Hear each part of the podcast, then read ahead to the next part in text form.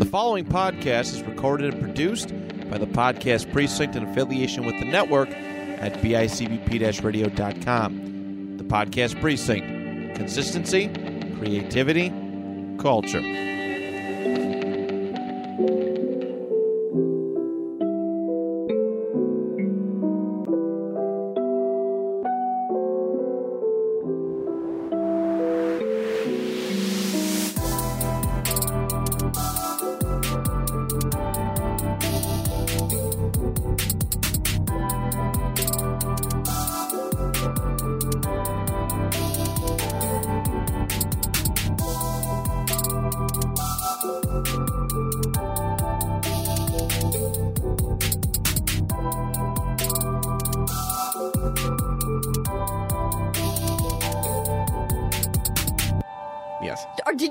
Yes, I just started it.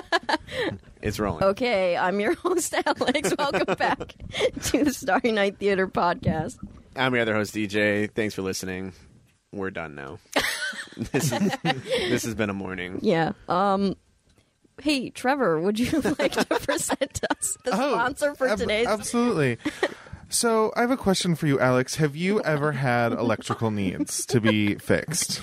Yes, all the time. Right. So, D J, like in the theater, has there ever been like, I don't know, like a lift that's ever been broken before? Absolutely. Yeah. Absolutely. And you always, like you sit there and you're so confused. Like, who do you contact, right? Yeah. Yeah, I have no one. Well, turns out I have somebody for you.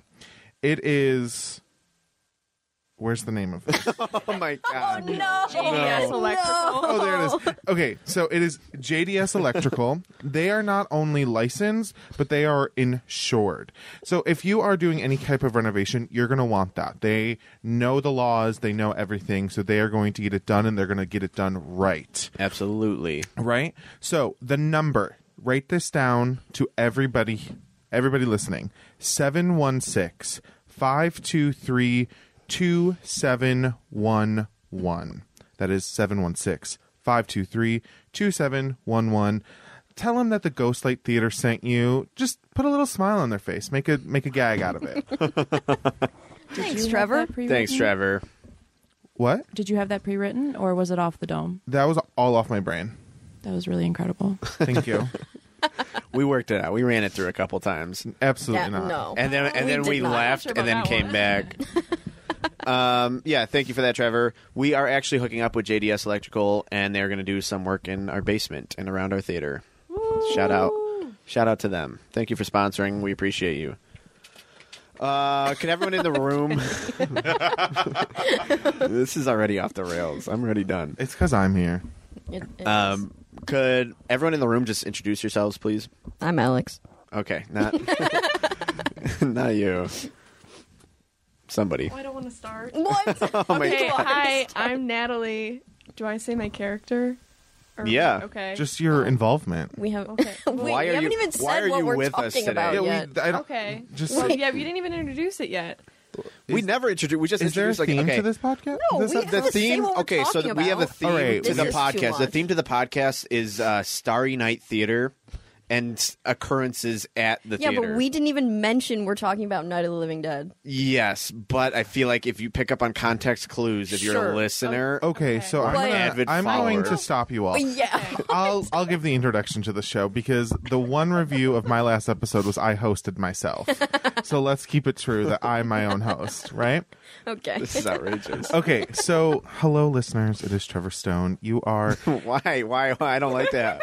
I don't like that in my ear. You are listening to the Starry Night podcast, where we are going to be talking about Night of the Living Dead.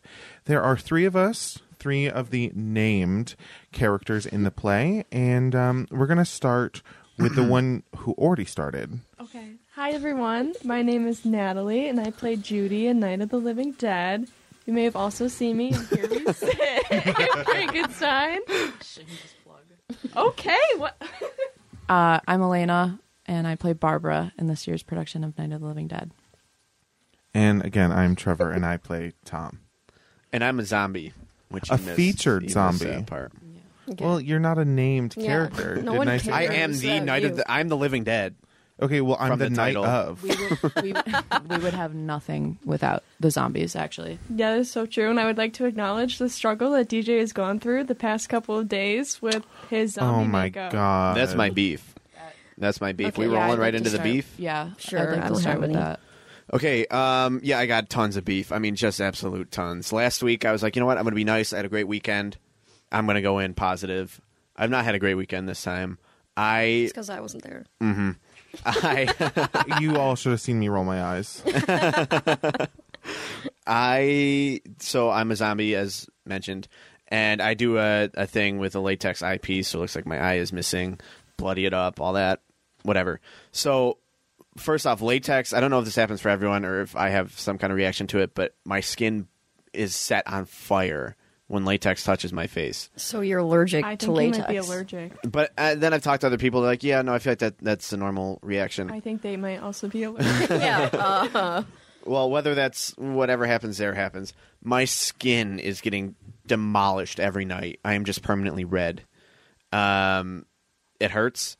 And last night my, eye, my eyepiece fell off after I, I do a thing in the beginning. You have to come see it. Don't give them anything yeah. further. Yeah, so I do a thing, and uh, after that thing, yeah, my, my eye fell off. So I'm trying to latex it on. At one point, I just watched the latex drip from my eyebrow just straight up into my eye, and I was like, I don't have time to fix this. So I slapped my eyepiece on, and um, it fell off again eventually. So I ha- I missed one of my cues. Um, I was just like, just go without me, and uh, I. latex my eye shut from the inside of my eyeball. What? And my eye hurt so bad. And it was watering, so I think the water from my eyeball loosened it up a little bit. But um, just a rancid experience. I will I will also say to D J, I said to him after the show, I go, you don't need to put that on. We can make makeup, make it look like your eye's yeah, been you blacked out or something. And D J goes, no. D J has been continuously saying that he is going to, like, stick through it. He will not budge about just doing makeup, which yeah. I commend you for, but also I don't. I think it's yeah, extremely it's, dangerous. It is. It Why do you do this every night? Because well, I already started, so now it's just like just ride it out. Sound it off. It could get worse. Sound off in the comments. Should D J stop putting latex on his eyes? Well, shout out to Michaela because my eyepiece was ruined, so um, she had an extra eyepiece. Okay. Like, where's that going? Yeah, well, I was gonna. I'm not just gonna randomly shout her out. Shout out um, Michaela for, for stabbing my eye. no, no, no. She had an extra eyepiece, so I slapped that one on, and uh, it started falling off on stage, and that was when I'm I'm by the window, and so I honestly just pressed my face up against the window as hard as possible, and it was stuck on there. But um, it's it's not. I have a love-hate relationship with this show, and if I'm not directing it and not like not in it. I love it. Or no, I love it when I am directing it. When I'm not directing it and I'm in it, I can't stand this show. I can't stand it. But don't let that persuade you, because by the time this goes live, you have four opportunities left. No, watching, that's what I'm saying. Watching it, yeah, great experience. It. Being a zombie in it and going home, I sometimes I'll just look at myself in the mirror for like five minutes. I'm like, I can't do this. I can't shower. I can't. my My hair is covered in latex right now. It looks like I have bad dandruff. It's just latex. Are you sure? oh my God. So Alex, she's taking shots. Help your she's case. always taking shots at me. I'm the nice one here. Um, I'm the I'm the nice one on the podcast. I love you. Can mm-hmm. I share my beef? Sure. Yeah. Okay, because mine is kind of about the show. You were looking More at me. Mine isn't just Alex. More specifically, select audience members from a couple of our shows who wanted to have a conversation at full volume the entire show. And then also, I will not say what day, but crinkling of water bottles the entire performance after intermission. And I would just like to say that is so distracting, and it, it makes me, like, rage on the inside. And shame on those people. That is my beef. It's been Every- a thing. It's, like, remember during, um, what was the show we just did? Spiral Staircase. Spiral Staircase. Wow. Remember during Spiral Staircase? Wow. Well, I remember you were in it, so that's that's what's important here. Um, during that, that was the most I've ever heard phones go off throughout oh, yeah. a run it of a show. All the time. It was like maybe six times out of eight.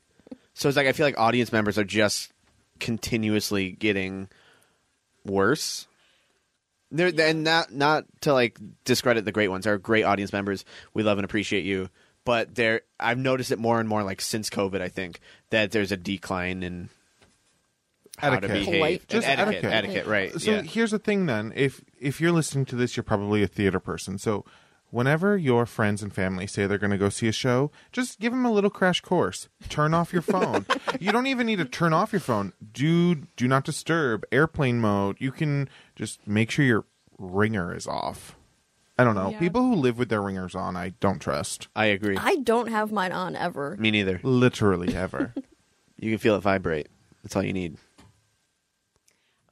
Everyone, everyone just turned and stared at me. Well, it's your beef. You're controlling the moment. Well, yeah. I mean, I guess I agree with that. And also, they definitely didn't watch Here We Sit because they would know what happens to people. The Uber mm-hmm. ushers are going to get them. Yeah. Yeah. That's a fact. Is that tough? Like it being like your first, I don't remember a lot of that during Here We Sit. Like, is it tough being on stage as a relatively new actor to deal with that? Yeah. So for the people not listening, I would consider this my first, not real role, but I guess it's the most I've ever spoken in a role, and like the blocking and the staging, that was all new to me.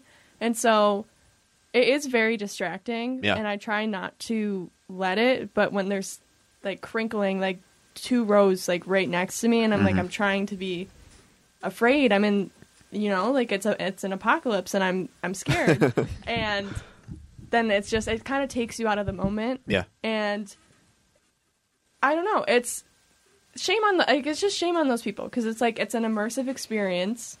People are here to enjoy it, and you're mm-hmm. taking away from that from the actors and the audience members that do want to enjoy themselves. I guess. Yeah. So I sit next to Nat for like ten minutes on the, sta- on the stage. And it's just us being afraid. And yesterday, somebody in the audience did something. And sometimes you will look at me as safety when you need to chuckle or you need to laugh. So yesterday, you look at me and immediately I see like a laughter start coming across your face. And I go, I just had to turn around and go, I can't do this. Because they'll see me break. I will say Natalie is probably the worst person to sit next to on stage. Not, where is this coming from? I love Natalie with my entire heart, but I don't think we've had a single show or rehearsal where she and I have not looked at each other and been immediately like, nope, got to turn my head because well, I'm going to start. We, give so the backstory. Hard. We do. Ha- we have history. Well, you guys are, have been best friends for how many years? Well, technically, I, I went to kindergarten with Lauren, and I had been at Lauren's house. Well, we're not so talking about I Lauren. Na- no, that's not- yeah, no. I thought you were going to say, well, technically, we're not best friends. I was gonna, I was going to fall out of my chair. So technically, it's me and Lauren. No, so, honestly, I would say since sec- kindergarten, but we were in second grade together, so us. I don't know how many years that is. Okay, just second grade. Yeah. yeah. We're twenty-one. You guys can do the math. I don't know. So you guys were probably seven. Yeah. And now mm-hmm. we're twenty-one. So it's been fourteen years. Oh, yay. Math lesson with Trevor. Yep. I feel like you're my dad right now. So fourteen years you guys have been friends. So you have a lot of history. So looking at each other. And I don't know. Like Barbara's character makes me giggle sometimes because she's like delusional. She's traumatized. It's a trauma that really, really punches up the laughter for me. And I'll be honest. I definitely... For part of our friendship, I would tell Natalie, like, my birthday is not March third. It's March fourth. And I would get in her head purposefully to make her, like, go crazy just for the fun of it, to see her reaction. So I don't think she trusts me to begin with. So when I'm on stage and I look at her, she's like, oh, she's going to do something to me. She's got, she's got it out for me. It's March fourth, everyone. It, and it's not, because March fourth is my dad's birthday. And I was like, you can't gaslight me. And then I would go crazy because then she would be so adamant about it. But, um... So you just heard it here first, folks. Elena is a gaslighter. So sound off in the comment if she should be canceled. Good thing, good thing we're at the Gaslight Theater. No, people actually call it that. That's what? Not a joke. They people do. Will call and order tickets and be like, uh, yeah, can I have two tickets at the Gaslight Theater? And my dad's just like... Yep. No. It's yep. true. I've heard it. I've heard it. For sure. All right. Anyone, anyone else, else have beef? Oh. oh. Twins.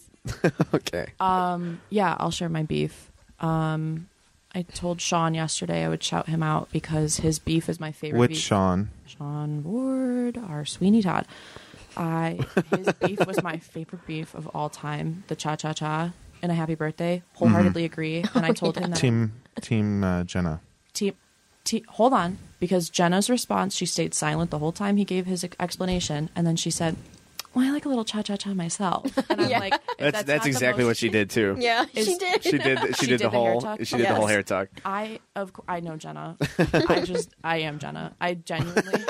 I, Wait, has Jenna oh, been in the show no. this whole time? This is a Scooby-Doo moment. Rip off the mask.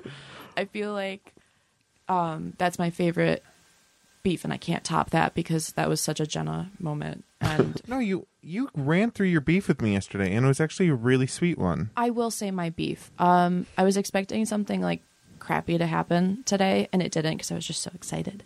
But I said to Trevor yesterday, my beef is um, like a man versus self, a woman versus self conflict with myself that I didn't join the theater earlier.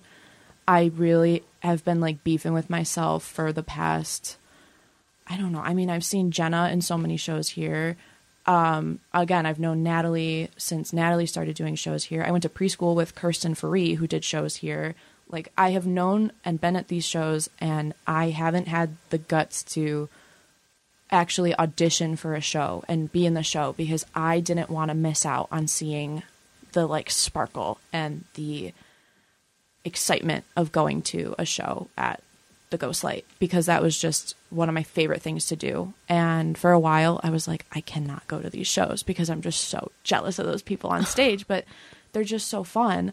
And then I, I thought, well, I don't want to miss that. If I'm in the cast, I can't see that, but I will be fully open. It is ten times more exciting, enjoyable, happy, memorable being in this cast and being with the people in this company. It has been, honest to goodness, the best two months of my life. Oh my god! Oh my god! I what a moment! Oh, that's so sweet. That's so nice. That's really nice of you. And I knew I was gonna get that reaction. I felt bad because D J's like, I want beef. Like I don't want. No, I I have real, honest to god, like beef, beef. There are moments when I don't give beef, but like I want to touch on that once you're done with your beef.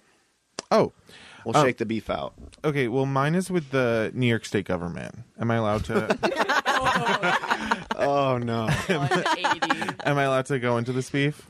Yeah. yeah. Okay. We'll see what happens. Okay. No, so... We were magically cut off the air. It never existed. No, so here's the thing. So those who don't know, I was laid off in June, and I've been actively and very feverly looking for a job these past few months. And... You know, since I got laid off, I qualify un- for unemployment benefits. So I get a nice little measly crumbs of money. Um, but, you know, thankful for that. That's not what the beef is. The beef is um, I I don't know why, but I was picked to have a, like, unemployment officer, like, advisor. So...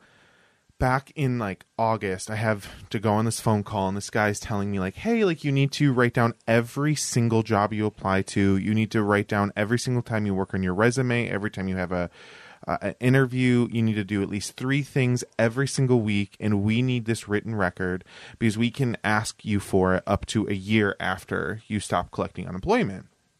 I was like, cool, slay. Like, I can do that. Everything is trackable.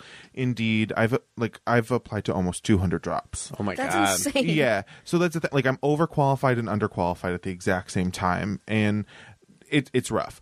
But so the guy was like, okay, well, you know, after ten weeks, you should start looking at like distances, you know, up to an hour away from your home.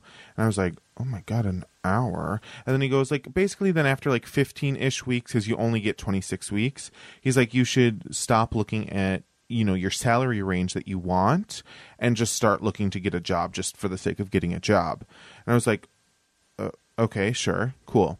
So he's like, okay, well, I'm going to schedule you another appointment and we'll we'll catch up then. So I said, okay, cool. Time flashes by and I am like cleaning up my living room, and I go to my phone, and I have four missed calls from New York State D O L. Because I mean, if you have an iPhone, at least it will come up the phone number as New York State Department of Labor. And I was like, oh my God. Like, so I called the guy back and he goes, yeah, you missed your appointment. And I go, what appointment? I missed absolutely nothing. He was like, well, you got a letter and an email. And I said, no, I didn't. I missed absolutely nothing. I'm the one who gets the mail. I have my phone and I check my email basically every hour on the hour because of job applications. So he goes, okay, well, I'm going to schedule another appointment, but I have a meeting. And I go, yeah, okay, but when? And he goes, you'll get an email. And I go, okay, cool.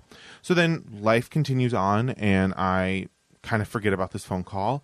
And then all of a sudden I don't get my unemployment benefits. And like, I'll be fully transparent. Life is rough right now. Like, it is hard. Inflation, rent, you know, utilities, everything. So, you know, missing out on this money, I'm like, um, what's going on? So thankfully I get my SNAP benefits. I get this whole lady call me. She was like, yeah, you should call them. So I try and call the Department of Labor. And this is the start of my beef. I call them five times. No, like the Department of Labor, if they don't have anybody available, you just get hung up on. They go, yeah, try again later. It's crazy. And I go, hmm, how am I ever supposed to get anybody? Like, how am I going to have the luck? So then I'm driving here for our first like dress rehearsal. And Nick calls and goes, hey, um, you got a letter from the Department of Labor? And I go, absolutely. Read it to me. And it goes on to say that I missed yet another appointment on September twenty-sixth. And they sent me a email and a letter. Well, I then go into my Department of Labor portal. I check all my mail. I check every single email on my phone. Nothing from the Department of Labor. And so I'm supposed to call this hotline. So I call this hotline, and this la- I cry to this lady. Because, like, I'm struggling. You know, she's just the right amount of, like, sympathetic, empathetic, and just the right amount of, like, apathetic of, like, being professional. And she goes, yeah, you missed it. And I go, okay, but, like, I didn't get anything. So, you know, she unfreezes my account and um, sends me this questionnaire of why I missed my appointment yet again. And I was like, I didn't get anything. And she was like, okay, well, the department is going to have to schedule it. scheduling schedule you another one. And I go, okay, well, how am I supposed to find that out? Because I'm not getting anything. And she goes, well, somebody should have just told you to call them. And so she goes, next Friday, give them a call if you don't get anything. And I that's when I started crying, because I'm like, that's all I've needed. Um so I still haven't gotten those two weeks of money yet, so um that's stressful. um I have not received an email about an appointment. And um, the Department of Labor thinks that my bachelor's of biology qualifies me sometimes to be a nurse, a registered nurse. And I'm not. Um, so, yeah, that's my beef. They are – New York State is so good at acting like they care about anything. Honestly, get them on this stage. They are incredible performers because they just talk – such a load of like baloney about everything. Not even just like unemployment benefits. I mean, when I was applying to schools, doing FAFSA, doing mm. like oh my, T A P, that's just a whole process. Excelsior, I hated no it. One is attainable. I think they actually just have like dummies sitting in chairs, oh. like stuffed animals, like sitting at these like telephones, and no one's there. Oh, the thing that too that made me mad was like I was ready for them to yell at me because I'm like, I can show you the receipts of how many jobs I've employed. I do nothing. Like, the only thing that I have in my life right now is this show. That is the only reason I leave my house, because life, living costs money, and I don't have money to go out of my house. Like, gas alone is astronomical for me. So, mm, that's, I have to. Wow, New York State at its finest. Yeah. So sound off if sound off in the comments if you have any similar stories, you know, find I'm sure me lots out. Of people do. Nobody sounded off in the comments of my last episode, so uh, there, we don't really we can't see the comments. Yeah. I'm talking about like on the on Instagram, Instagram post. On Instagram. Yeah. Okay. Go, okay, so now you have direct instructions. Instagram post. Go to Instagram. You will see this or posted. Facebook, Facebook, Facebook. Well, okay. Sure, yeah, yeah Facebook, yeah, absolutely. Why not? Um or you can find me. I will not give you that information. You have to Google me. Just don't look at the cast pictures that we posted with his full name. I don't think it has my middle initial. And you need my middle initial to find me. Okay. My legal name, when I was like, when I got my first passport, you're supposed to like, if you want your middle initial, you want your middle name, or you don't want that. And my dad, I swear to you, looks at me with the most serious face. He goes, Trevor, you have a decision to make. How do you want the world to, like, address you? Because what you pick today is how you will be called and, like, how you will do your signature the rest of your life. And I said, oh, I'm like seven years old. I'm, I don't even know what that means. And I picked my middle initial. So now you will find me in in wherever. You just got to guess the letter. I know the letter, I think. Mm, Trevor what? I can't say it on. You don't want me to say it on yeah, air. Yeah. Mm-hmm. Yeah. Okay. um, yeah. All right. Everyone got their beef. You have beef, Alex? No, I don't have beef this week. Okay. I have beef. Oh my God! Wait, I, have, I have beef with everyone in this room. No. Whoa, whoa, whoa! That's unreal. I'm That's on your unreal. side, Alex. I'm just kidding. I'm always on Alex's side. Oh. She just doesn't see it. I think that's false. Okay. um so Night of the Living Dead, uh this is a, what our fifth go at it. What you had something to respond to Elena with. Yeah, but that's what I'm going to do, individual stuff now. Oh, okay, cool. I'll just push it into that. I'll lump it in. um oh I also said something about Nat, because you said that she's like the worst person to to be with. She'll make you laugh. Yeah, where is this so going? um uh, during Here We Sit, we always sat next to each other at the top of that thing. And we'd always laugh every show, no matter what. Well, you're forgetting to add a little detail that you would do something that made me laugh. I would do something that would show. Make her laugh, but then also we were just like, oh, we're acting. We're on stage. Let's react. And so I'd react like appalled, and I'd look at her, and she'd start cracking. And so I'm like, okay, I'm not acting with you anymore. We're just we're just two people sitting here.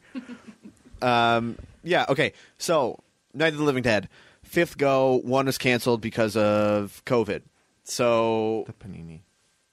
What? The panini? What? You're trying to say pandemic, but it's panini? No. Okay, y'all are not on the type of TikTok I was on. When we were like mid pandemic, people would be like, this panini is just out of out of the world. And like, this pea pod is just too much. They would pick any random P word because we were so tired of saying pandemic. All right. Mm. I've never. Okay. It's I don't. I don't know. Sound off in the comments. I also don't have TikTok, so. I also don't have TikTok. Mm-hmm. Me too. um, okay. Our fifth go at it. Um, this is my dad's second time directing it. Um, I feel like I had more to say about that, but I can't. I can't remember. It's so early. Um, you know, I'm like, is it? It is early. It's ten oh eight. Come on. Okay, I didn't sleep till like two o'clock last night, though. That is fair. But whose yeah. fault is that? We didn't leave the theater until like eleven, and then remember the five minutes of staring at myself, convincing myself to so, take take everything off the my face. Five minutes. Five minutes. It all adds up. Hours. It all adds up. D- d- the excruciating showers I have to take to get this off of my face mm. is unreal. I don't know if we should talk about that, but okay. I'm not. I'm not. It's my face. I'm just kidding. It's nowhere else. Mm. Okay. I can't do this. I abort. Do this. Abort mission. Okay. Take two, D J. Um, I keep losing track because everyone keeps adding random, random things. Uh, okay. Let's just start. Let's just get into it. It's our our our actual fourth time doing it. My dad's second time directing. He's done two. I've done Wait. two. Didn't you say fifth time? You said but fifth he said time. But, one, but, but one was canceled. Oh. When did... Wow. Okay. Open you don't... Ears. The whole pandemic... The whole thing that we just See, talked about. I thought you were saying you've done it five times, and there was like a sixth time that got canceled. No, the fifth... The, it was It was the third time. I was supposed to direct it three times in a row, and the third time we were going to do it was the one that was canceled. So now this is uh, two times since we've been back. My dad's done it both times. Um, he has his own twist on it, and own spin on it. I'd love to talk to him about that at some point because he, he really just loves the show. So, Facts. yeah. So this is, yeah. Um, yeah. I was going to go into how the cast is different, but we already did that. I just want, I need you to know, everybody, the setup of this. It's so, so it's distracting. D J, I need a wall in front of me. I don't think we're ever getting through this podcast. D J is the like head of the table at the end. Alex and I are like gazing into each other's eyes. And then you have Tweedledee and Tweedledum on the other side, they're laughing. I don't even I don't, know yeah, what about. Yeah, what are you laughing about? So Natalie will do the most, like, unfunny, like, just little thing. Like, she looked at the mic and she was like, and she's trying to poke her nose at it or something. And I cannot imagine where she pulled that from. And so I laugh because she's an enigma. She is an absolute enigma. And she makes me laugh. And then when she laughs, I laugh. And then one of us snorts and then the game's over. And then... Okay, so Night of the Living Dead. It so, is our Night fourth time Dead. doing it. Uh, we'll start with Natalie. We kind of touched on this already. So you're in Frankenstein. That was your first acting thing, correct? Yes. And then you're in Here We Sit. So now this is your first time being a consistent character throughout the whole thing, because Here We Sit was a, a what is what is that called? Um, a malfunction. Uh, no. um, kind of. It, it's a bunch of different skits. A, a skits. sketch. It's yeah. like a sketch show. So a bunch of different uh, pieces form together to do one thing. So you played a couple parts in that, but this is your first time playing a character start to finish. How was it different from doing anything in Here We Sit? So preparing wise, I mean. With Here We Sit, it was. I felt like it was very informal, just yeah. because it was okay if like.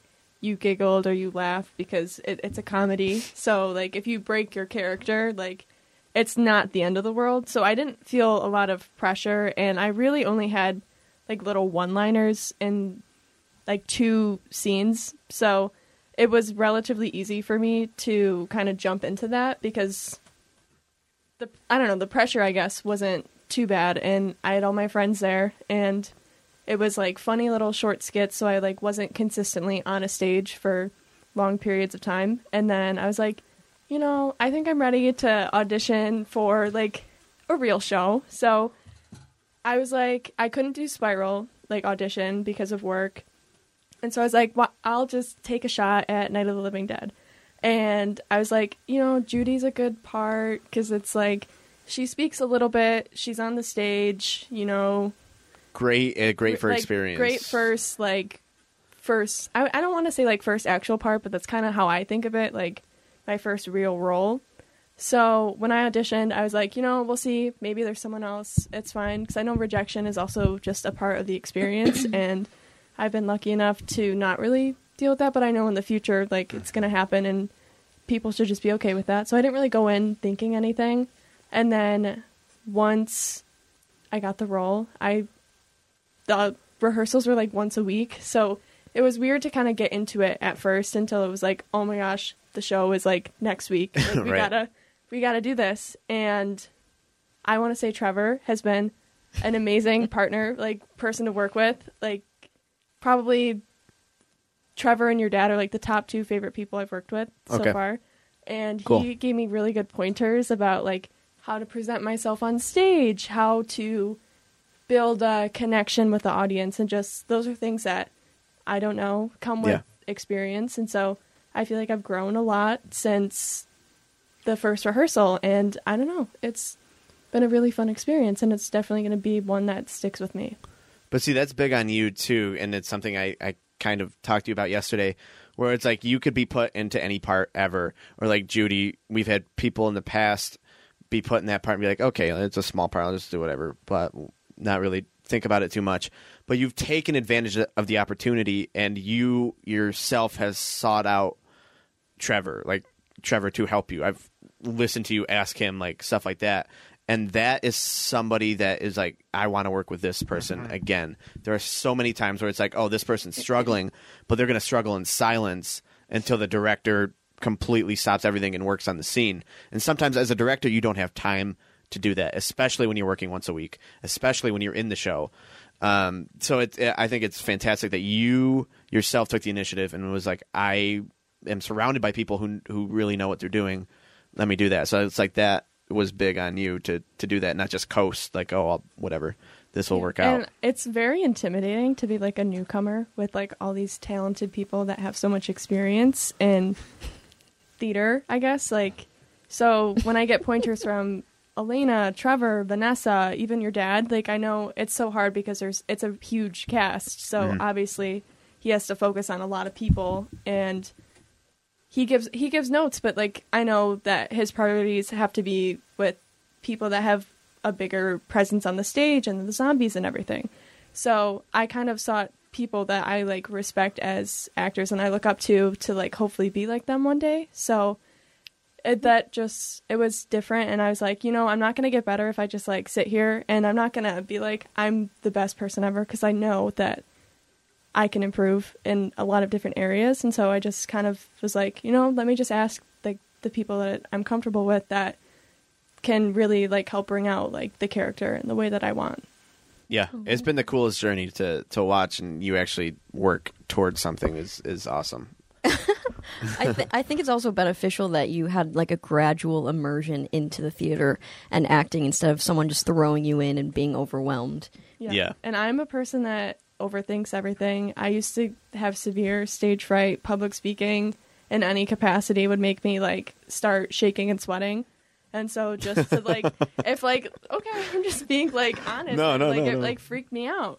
And to now be at a point where, like, I can be on the stage for, like, a whole show for the most part and not be bothered by it, like, that, like, has, like, high school me, like, baffled. Not only That's being great. Not only being bothered by it, but also clearly having fun. Yeah. There's a point in the show when we go off stage. And the smile that you have as we're, like, going to another part of the area is just so... Like, that's what acting in theater is about. Because there's, like, performing for people and that joy. But then there's also the art of having fun for yourself. And, like, I can definitely tell you've caught the bug. Yeah. I, it's, like, it's addicting. Because, like, you sometimes it's like, oh, maybe I need a break. But then... Mm-hmm. It, it just, but it, then you want to come back. back. Yeah. yeah I feel like, that. It's so hard. And it's, like... I want to be involved in some capacity with every show here just because it's so much fun. Even if you're not acting in it, like going to crews, maybe learning lights or sound, helping out in other ways. Like Trevor, Trevor had the, the biggest right. reaction to going to crews. I think crews are really fun, and I was really sad when I would be working and I would miss out on them because like it's a chance to hang out with come- the people that you don't really get to see. Like if people aren't in a show and they still come to crew, it's like, hey, like Sean.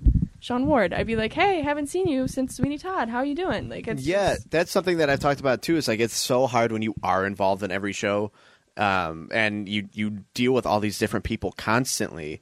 And then it's just like now you have to go like months without seeing that person ever again. It's like, yeah, what yeah. is ha- that's one of the hardest parts. So it's like if Alex and I weren't doing the podcast every Sunday, it would have been like Spiral Staircase and like, OK, that's it. I'll see you. Oh. Whenever you audition for anything again. Okay, so we're that's really how it's not been. friends. You no, because that's so... how it's been. Okay. No, no, because that's how it's that's how it's been in the past. And I've talked about yeah, how hard that Yeah, but we're better is friends now. Because of the podcast. We hang out every Sunday now. All right, so we're not going to get into your no, friend no, fight. No, my but then it's like... Because then it's like... what he meant, though. No, no I, no, I get what you're I'm saying. I'm kidding. And, but then it's like, it's nice because now there's so many people who like actually want to be in it and be involved, like everyone in this room right now who's like, oh yeah, I want to come back and do stuff like that, to me means the world, because it's like I've gone through so many highs and lows of just like, all right, now this person's gone for months and months and months, and you have to learn all these new people, and you're never going to be as close to certain people. Well, that's what when um I don't remember who I was talking with, but during Sweeney um we were talking about like you and kind of being reserved when you first meet people, and somebody made the the comment of like, well, D J's been here for his whole entire life, and he's watched so many people, like gotten close to so many people for them just to never return again. And you never get that like final goodbye. Yeah. And that's what's so hard, you know, of being a part of like a company like the way you are. And two, like for me, you know, the show ends next Sunday and I'm staring into a dark abyss of like... Yeah, let's count down the days till I see everybody again. That's how I was after Spiral Staircase. I'm like, yeah. oh, I'm not going to see the whole group. I... Could have came to one of our dress rehearsals. I, you know, I could have, and Don did invite me. I was going to say, but... I, I thought that's where you were going to take that was, well, I wasn't invited. I'm like, I was there when he told you to come. Yeah. No, I want... Okay. here's, here's the thing. I want to come, and then either I'm busy... Or my anxiety is just like, mm, and then I stay home. and, and that is a valid excuse. Absolutely. I'm never going to crush on anxiety or depression or any mental health. Okay. Um, but I think I think what you were saying about like the smile and, and all that for Nat, I think that's part of this show, and I don't necessarily know how or understand it. I, I like the show. It's fun. It's not necessarily well written or, I don't know, anything crazy. It's just like the movie. The movie is whatever whatever it is. But my dad, it was so cool watching my dad when the first time I brought it back in twenty nineteen. We get it's so easy for him and I to get burnt out because you just it's show, show, show, show, show, different people, different people. Easy for us to get burnt out. So I brought it back and I directed it, and he was like, "This is the most fun I've ever had on stage." And to see that, and, and the rehearsal process was just la- us laughing the whole time. It's like we're dealing with zombies and it's so dark and could be heavy, but every time we've done it, it's just been a really super positive experience for everyone on stage. And I think kind of hypes everyone up like, all right, let's hit these other shows of the season that maybe are just heavy or maybe are just, just a comedy. Whereas like this just mixes everything and you just really have a good time. So it, there is some kind of magic to this show. So when I say I don't like it, once it's over, I'll be like, oh, that's my favorite show ever. And uh, it's just, it's a love-hate relationship. We'll see what he says at the Starries. After yeah. he's had quite a few months to think about it. What a great experience that was. Remember how much I loved it and gushed about it the whole time? I will pull up the clip from this episode. No, I do I do love it, and it does have a, a place in my heart. All right. Um, Elena, so you came, like, I... I kind of knew of you, like we sort of knew each other. um I knew you could sing really well, but again, I've talked on here numerous amounts of times of musical theater actors coming in and auditioning for uh like a straight play and just not being able to act. It happens more often than than not. And so I'm like, I don't know, I know history, we'll see what happens. And you read and you read really really well, and I was like, yeah, I could. When my dad and I went in the back, we talked about it. I'm like, yeah, I could use her, but I think – and you didn't put Night of the Living Dead on your form. You had one checked off. Yeah. This, see, this is why I ask these questions, because look at the people I've gotten asking these questions of, oh, are you sure? Like, you want to switch that? Trevor, it worked out for you, but also I still asked because I wanted you to be in it in some capacity. Sean Ward, same thing. Like, you wrote this. Did you actually mean this? Wink, wink. But – um. We went to the back, and I'm like, I think you should try Elena as Barbara. He's like, okay, yeah, whatever. I'm willing to try anything. So then I was just like hoping that you could would be open to completely switching what show you came out for. And you were, and you read for it, and everyone's like, well, yeah, I mean, there it is. So I take credit for that. But uh, humble brag. Yep. But uh, no, I think you're doing fantastic, and, and such a rarity to find somebody that could do both as well as you can. So shout out to you.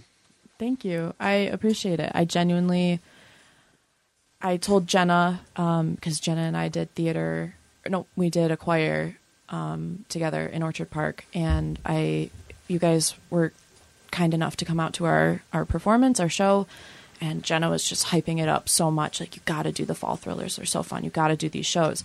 And I was like, okay, I, I'll audition. And I really sat at home for about half an hour with butterflies in my stomach, and I was like, there's no way I can get myself to this audition. There's just no way.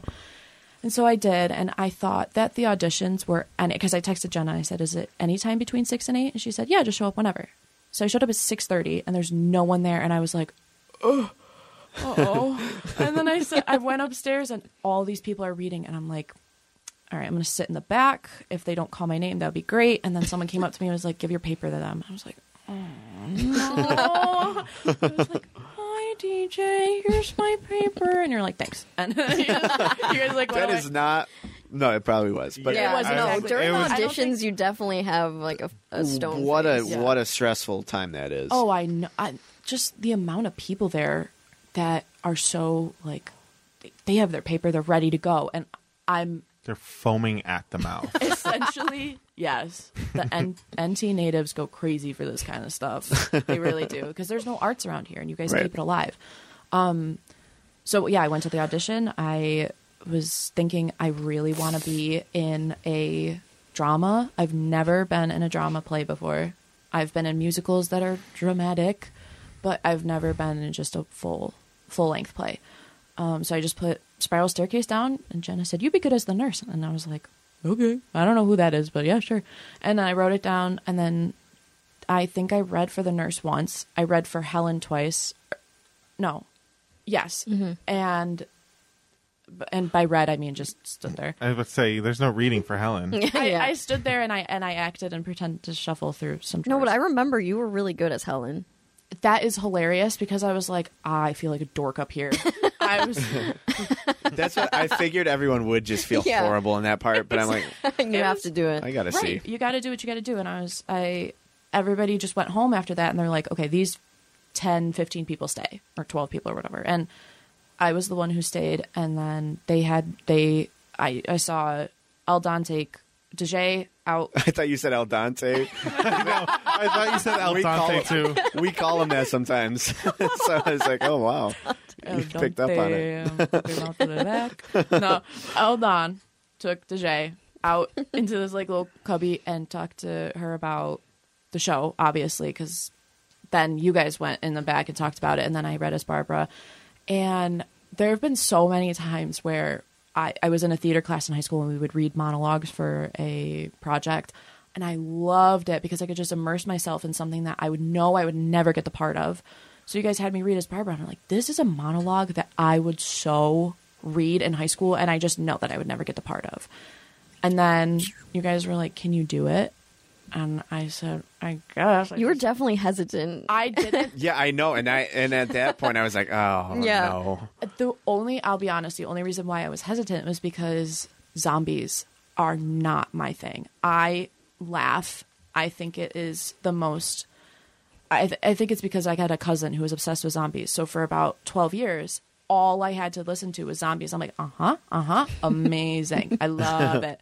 And now they're like, let's put you in a full hour and twenty minute play about zombies. I'm like, uh, I don't think I can, but I did. And I pushed myself, and I just wanted to act. That's all. I, I have been fiending for this for the past, oh my gosh, last time I was in a play or a musical was senior year. So almost four years, three and a half.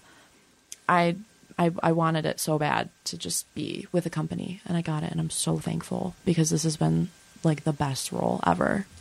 Well, and it's, it's a really hard role, which is why like, it's always a problem trying to figure out who's going to play Barbara. So taking a, a risk was kind of a big thing. And then we had you stay, and we're like, oh, yeah, can you read Barbara? And then imagine if we were just like, okay, thanks, now you're done. You're not Barbara. That would suck. But, um, I mean, you absolutely nailed it.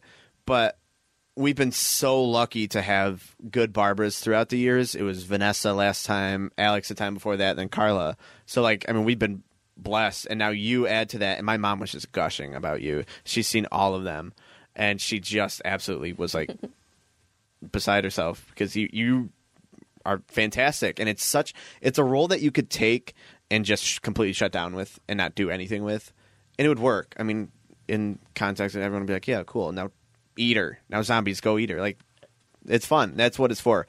But you to take it and make it something is an immense amount of work. So that's all you. I, you have no idea how much that means, because you don't get praise in theater very often unless it's either after a show or unless your director is, you know, like you're the star child of the show.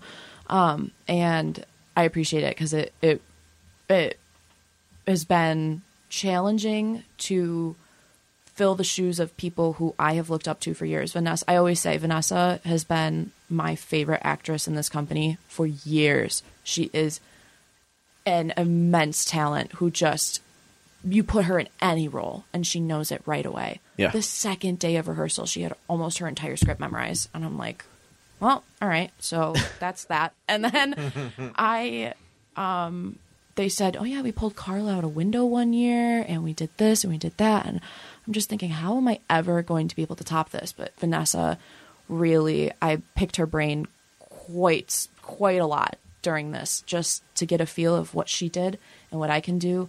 And she came up to me last night and she said, I'm loving the nuances you're adding to this. And I'm like, that's all I could ask for, is that the things that I'm adding to it are being seen and appreciated and not being questioned, like, why on earth are you doing this? Because mm-hmm, yeah. it just doesn't make sense.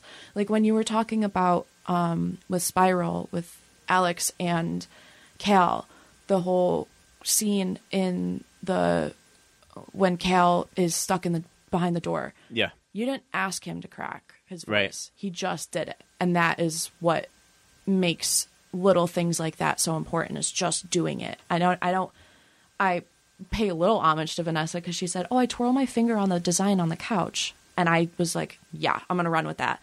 And then she said, I love when you do this. I love when you do that. And I'm like, that is, that's all I could ask for. It's just little things being acknowledged. It's, yeah. It's a big role that you can, again, like you said, you can either play it blank, like she's crazy, or you can play it eccentric, like she's crazy, you know?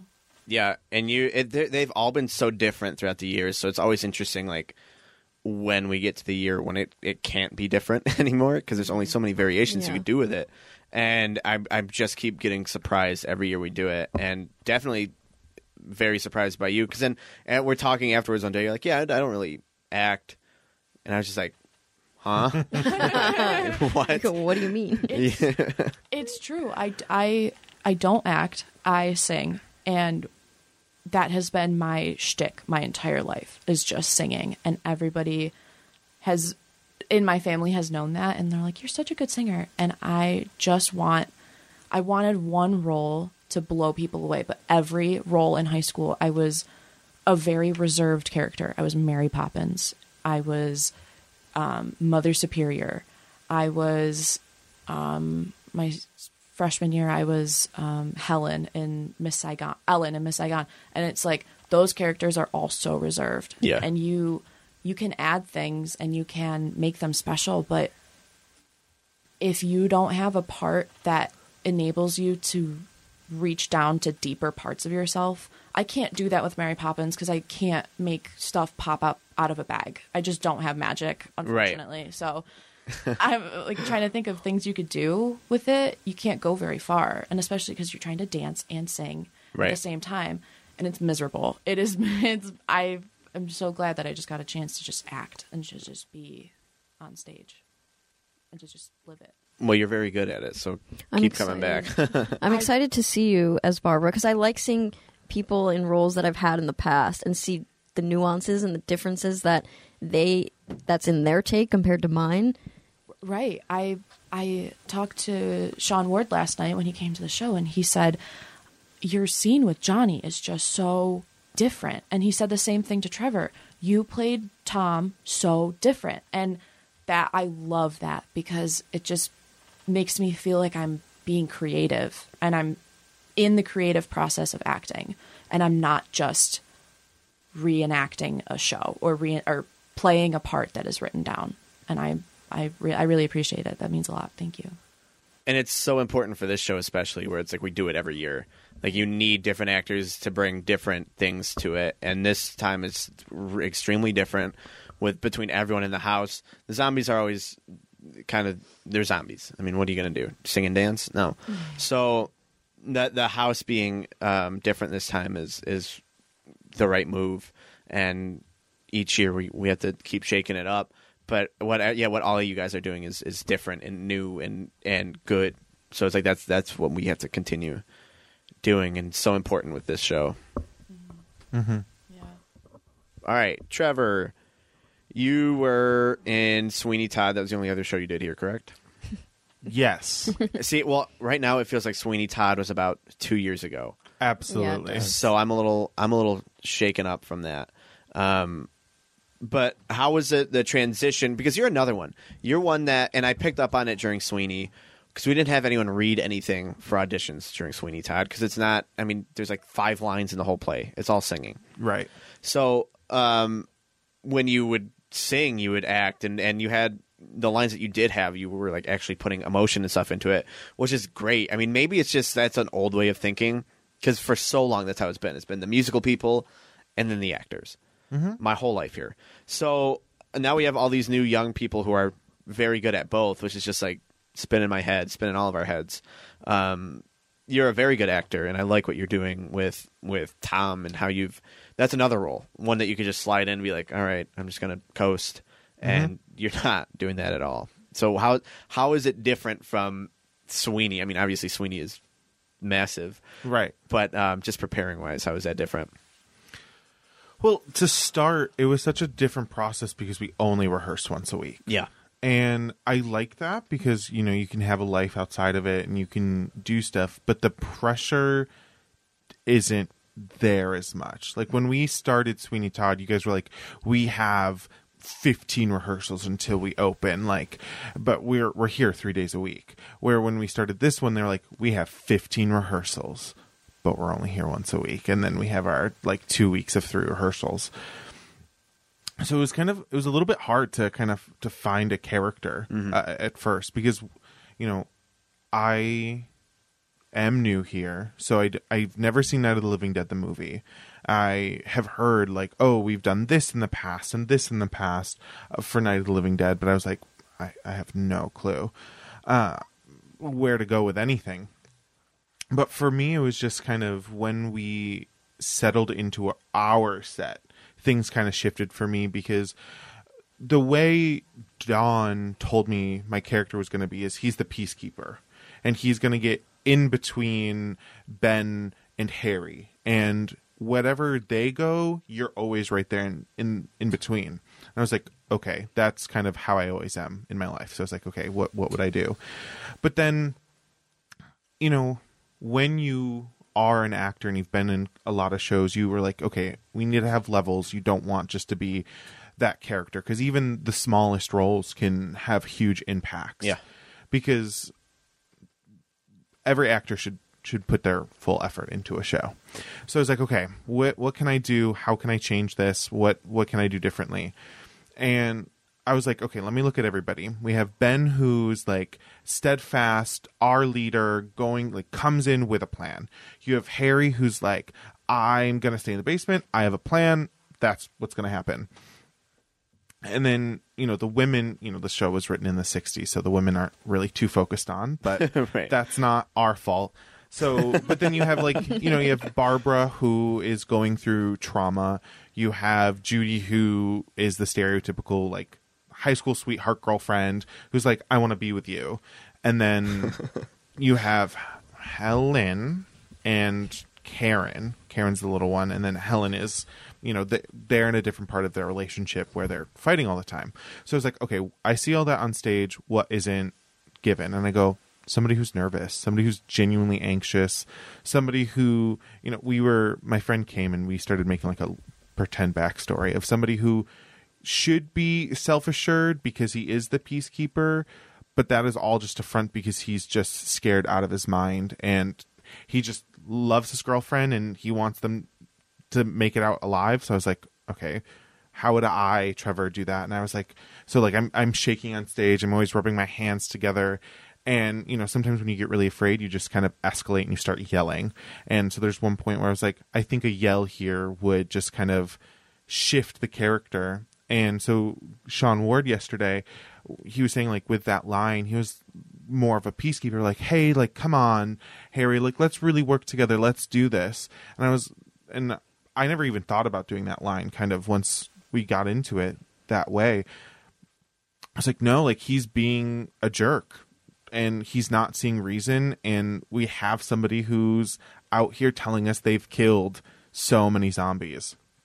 So that was different from Sweeney, because for me, Anthony was very much myself and how I want to be perceived in the world, of this hopeful, loving guy who sees the darkness and the shadows in the world, and it's like, you know what, I see a pretty lady, let me let me woo her with my pretty voice.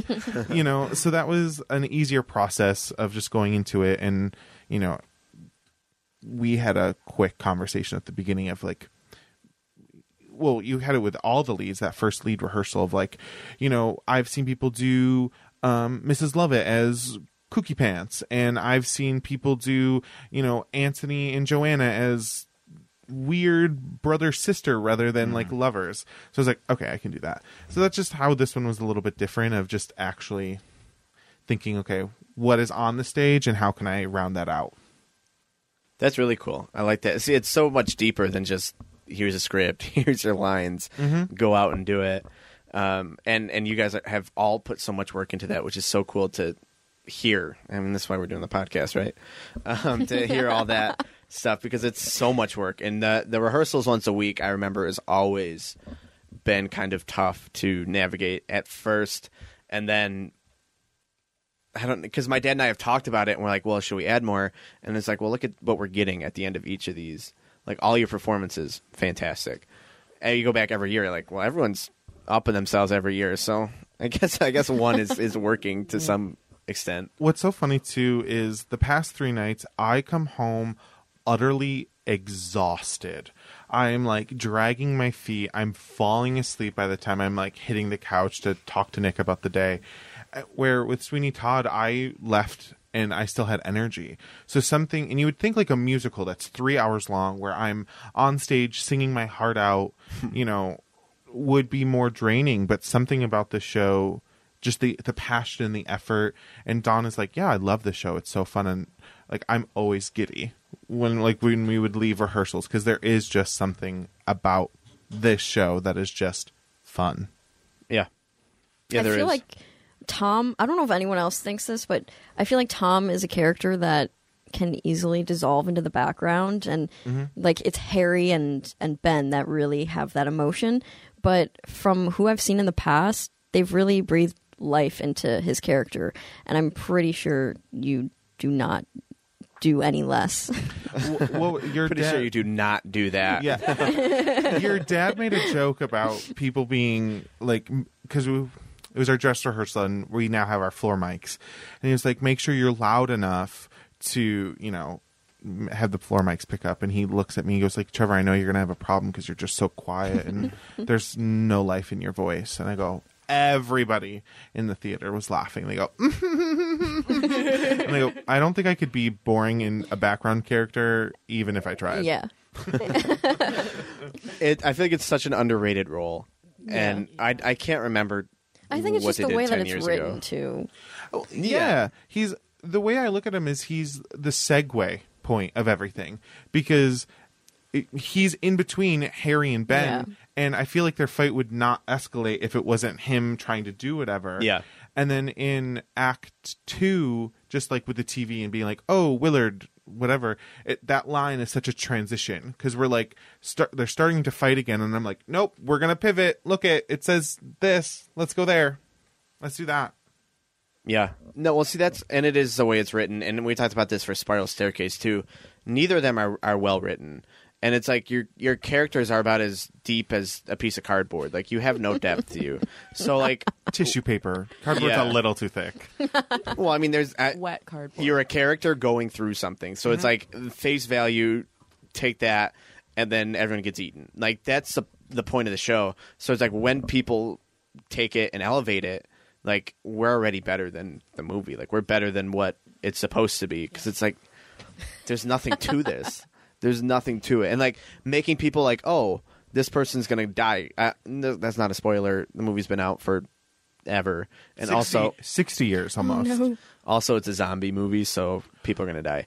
Um, so, like, making making that matter when you die is also a big one because it's always just like, yeah, let the zombies win. I also want to say, my friends that have seen the show, for you, Elena... they have said that you do such a good job of your trauma because, you know, there's always that character in a movie that is doing so well that you're like, please get off the screen. Like, I hate you. Like, because they do so well. It's not like they're phoning it in and they're like, oh, can mm-hmm. you just leave? It's like, no, your character is irritating me because you're doing so well. They're all like, they were willing to jump on the stage and push you into the zombies because they you did such a good job. I was I remember your partner, Nick, saying, one of the first things that they said to me was, I genuinely wish you died earlier. And I was just floored because I know that they are very sarcastic and very funny.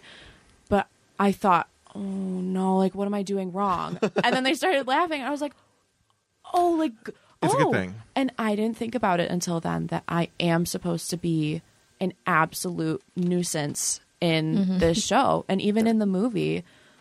she is just there, and I can't just be there on the stage. Mm-mm. In the movie, you can, because you can you can take the camera away from me. On the stage, I have to do something that mm-hmm. is going to make some sort of impact on the show. So Absol- I'm glad I'm annoying. Well, that's, that's the thing. When we're in the basement, too, yes, we could just sit there and be in a freeze frame. But then that begs the question, why are we there? You know, like, why yeah. would we be down there then? So it's like we even, we have to act, too, like, afraid of whatever's going on because it's got to be fully immersive. Because if somebody all of a sudden is... you know, the scene pans to the other side of the stage and then you just drop your face and just kind of stand there. Mm-hmm. People are still going to look at you because you're still on the stage and you're going to break that immersion. A hundred percent. Yeah.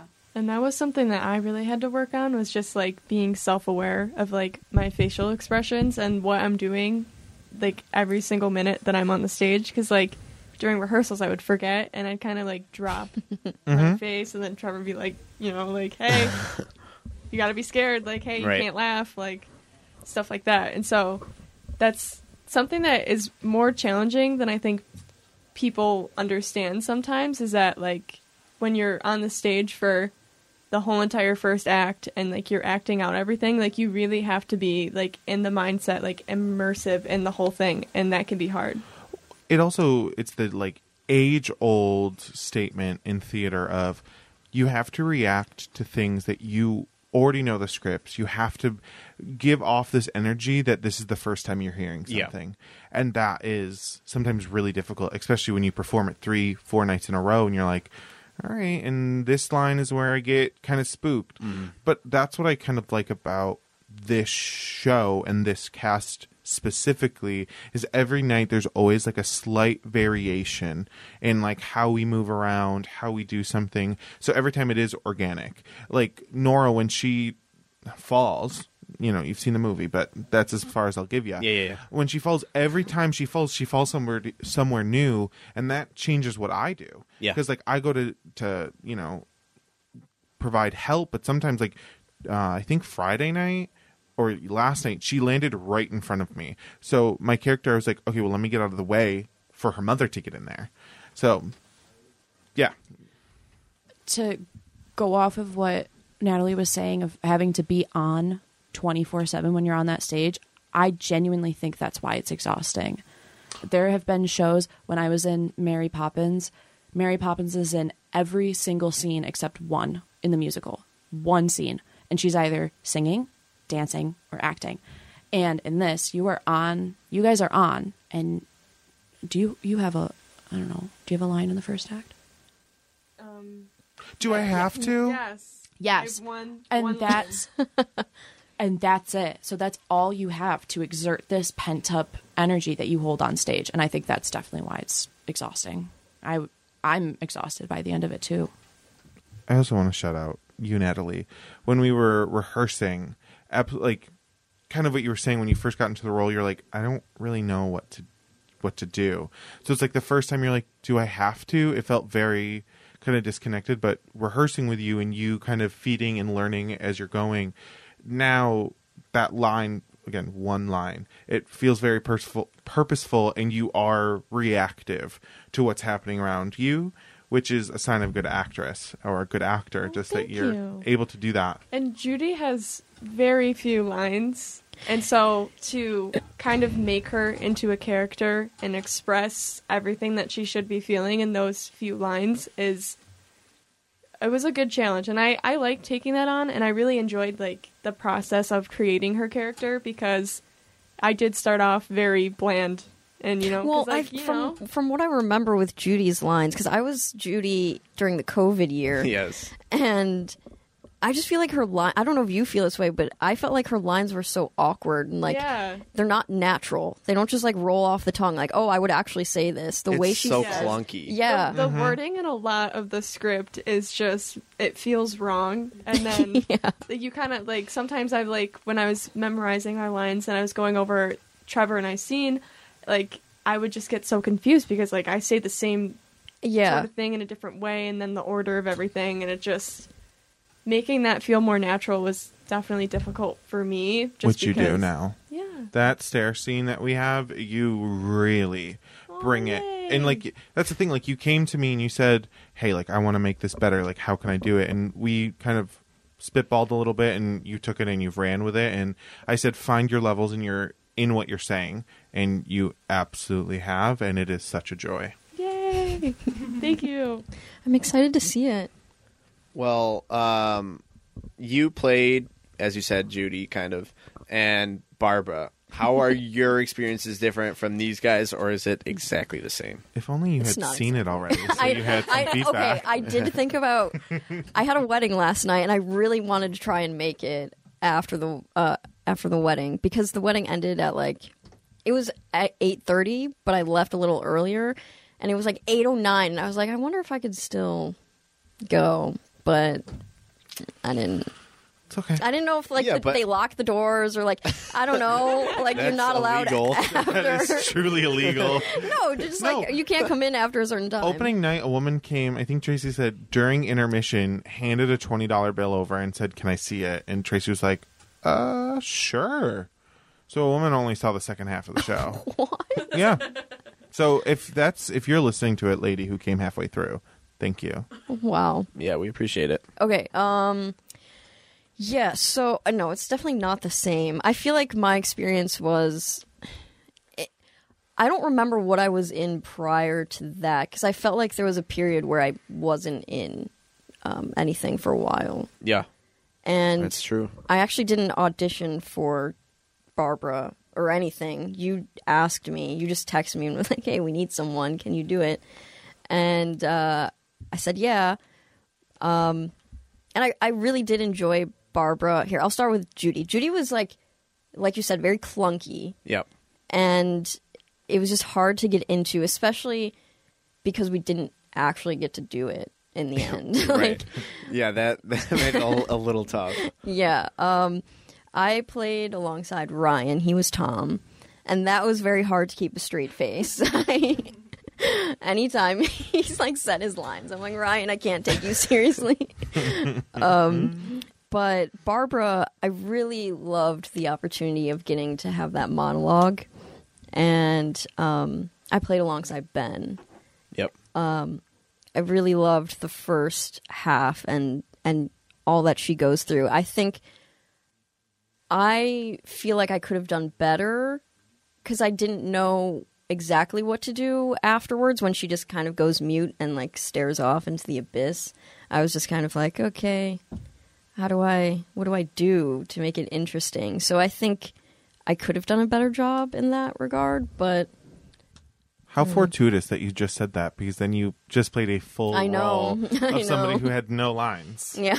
And it was incredible. Incroyable. Incroyable. It is just.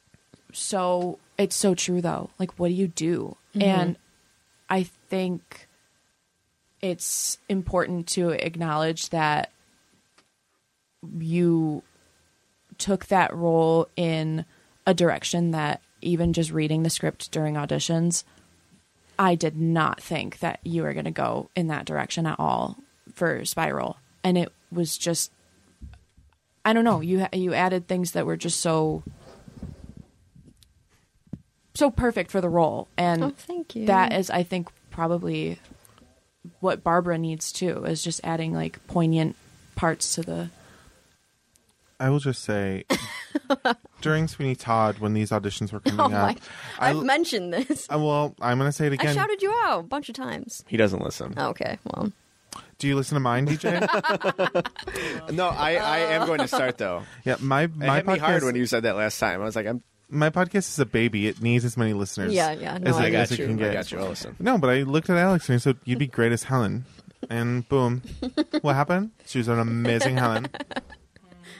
It's all I'm, because of you I'm actually, and Carlo. I'm actually the casting agent. I whisper in the ears of our directors. And then they swat me away like a fly. Yeah, um, but yeah, I think I definitely grew as an actor um, at this point. To like, I'm way more comfortable playing Helen than I ever was playing Barbara. Yeah, right.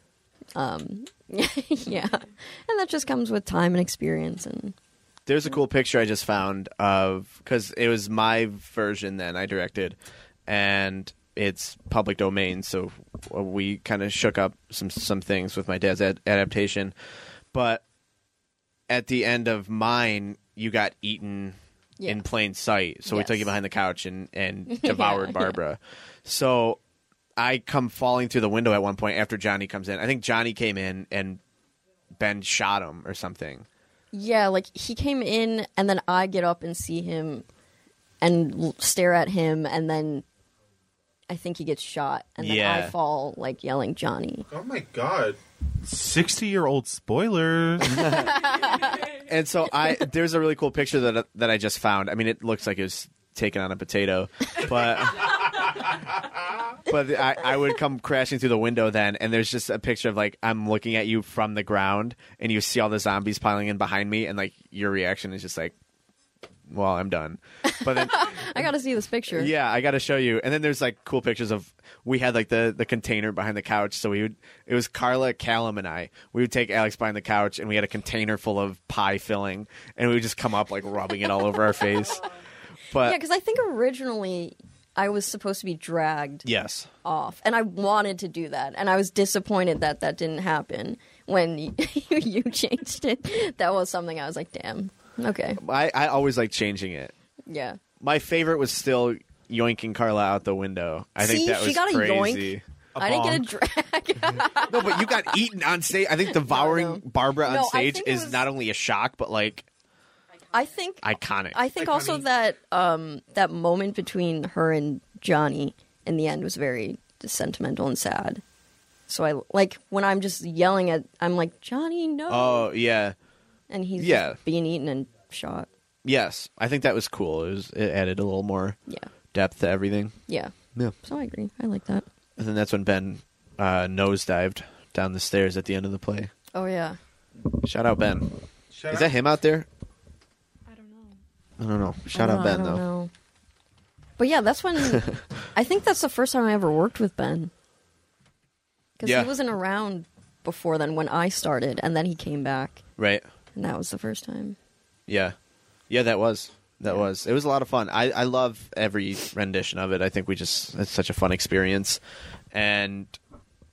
Yeah, I don't know. I get I get all worked up about it because I hate the makeup. I hate the makeup so much, but it really is a, a good show. I mean, yeah, that's a lot every night mm-hmm. to do all of that. Yeah, it is. Um, okay, so there was this whole debate on online, on our social media, shout out Tracy, of cellar or upstairs. Some of you were. Oh, I act- loved this. I loved seeing it. Some of you were actually questioned, but I didn't know how much like in character you're just trying to be. So like real life, real people. What are you guys actually? Are you team cellar or team basement? For those who don't, or, or team upstairs. For those who don't know, the whole there's a whole debate in the show. Ben's character is like, let's be up here. Harry's character is like, nah, we're going to be down here because it's safer. Okay, so when Tracy recorded the video, I was in character. And so I said I was team cellar. But I think in real life, I would probably be team upstairs. But if we had to go to the, the cellar, then...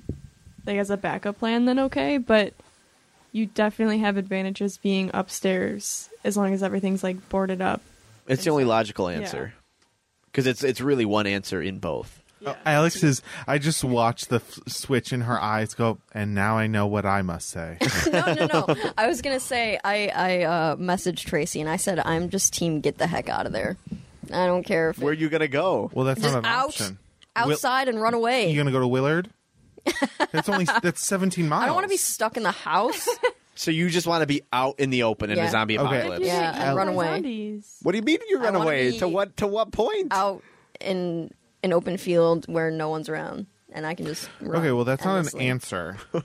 You know, you're given a binary choice. You must pick okay, A or B. Okay, if I must pick a choice, I'm team upstairs. Wait, but I'm so confused. You said you'd rather be in an open field. But I'd they... rather just get out of the house where the zombies are attacking.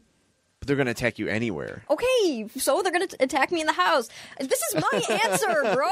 Like, come on. I'm just confused with your answer. That's all. I said get the heck out of there. That's where all the zombies are yeah, going. Yeah, but I'm just, no, just in general. A sa- It could be a safe house. You have... But it's not a safe house. The zombies are there, so what's the difference? It's just a general, any building. Would you rather be in the basement or upstairs? A general, in an apocalypse, if you're in your house. If I'm in my house, I'd rather be... upstairs. Okay. There we go. Not in a field. You know, Tracy didn't give me this much slack or flack when I, I messaged her. She actually laughed, so...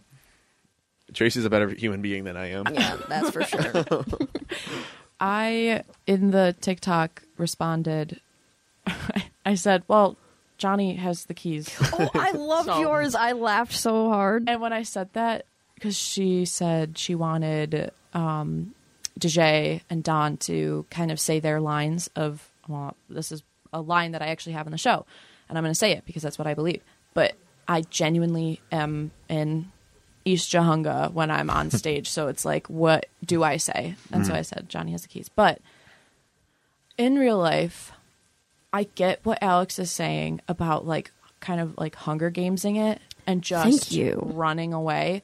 But I know for a fact I don't have the survival skills to do much of anything. I know, right. I know what mushrooms I can and cannot eat, and that's about it. I don't even know that. I am the mushroom queen. But I shout out Cal. Uh, but I think I would be team upstairs. Bedroom upstairs. I'm I'm gonna I'm addict. I know there's not an addict in our show, but uh, the addict, attic, the attic, whatever. Like I would be upstairs checking the windows, and then once they get in, I'd go up to my little hidey hole. And how are they gonna get you if you have like one of those little pull up, pull down like ladder things? I I I think that being upstairs in a bedroom or an attic would be. Oh my god! Sorry, I, I don't come for you every time you say something weird, but now I will. I'm the an tension. English major. I have to. Are you sure about that? Okay.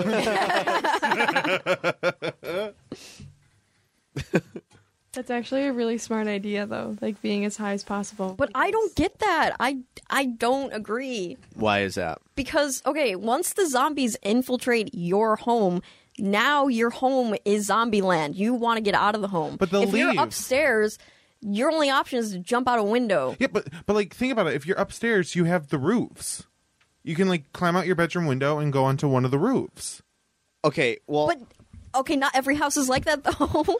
But all right, in this in this case well, not every world is there a zombie apocalypse. In this case, the house is not already infiltrated by zombies. Okay, so you'll find it's just Alex where would you rather be? Socks it's... underneath a tree.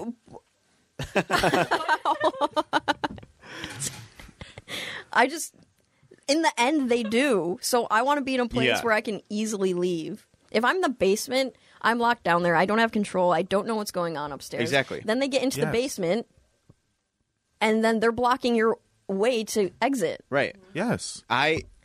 You don't want to be in the basement. So we're all in agreement. I know. We're all yeah. in agreement. But there are people yeah, who, who believe be they want to be in the basement. No, okay. But upstairs, can zombies climb stairs? I don't believe they can.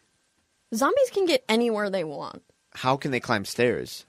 Well, like what zombies, you know, are we talking about? There's a lot of renditions. I am partial to the Walking Dead zombies because I feel like they're the most realistic. Don't they have runners? Or is, am I thinking The they, Last of Us? So early, early on when they really didn't understand where they were going...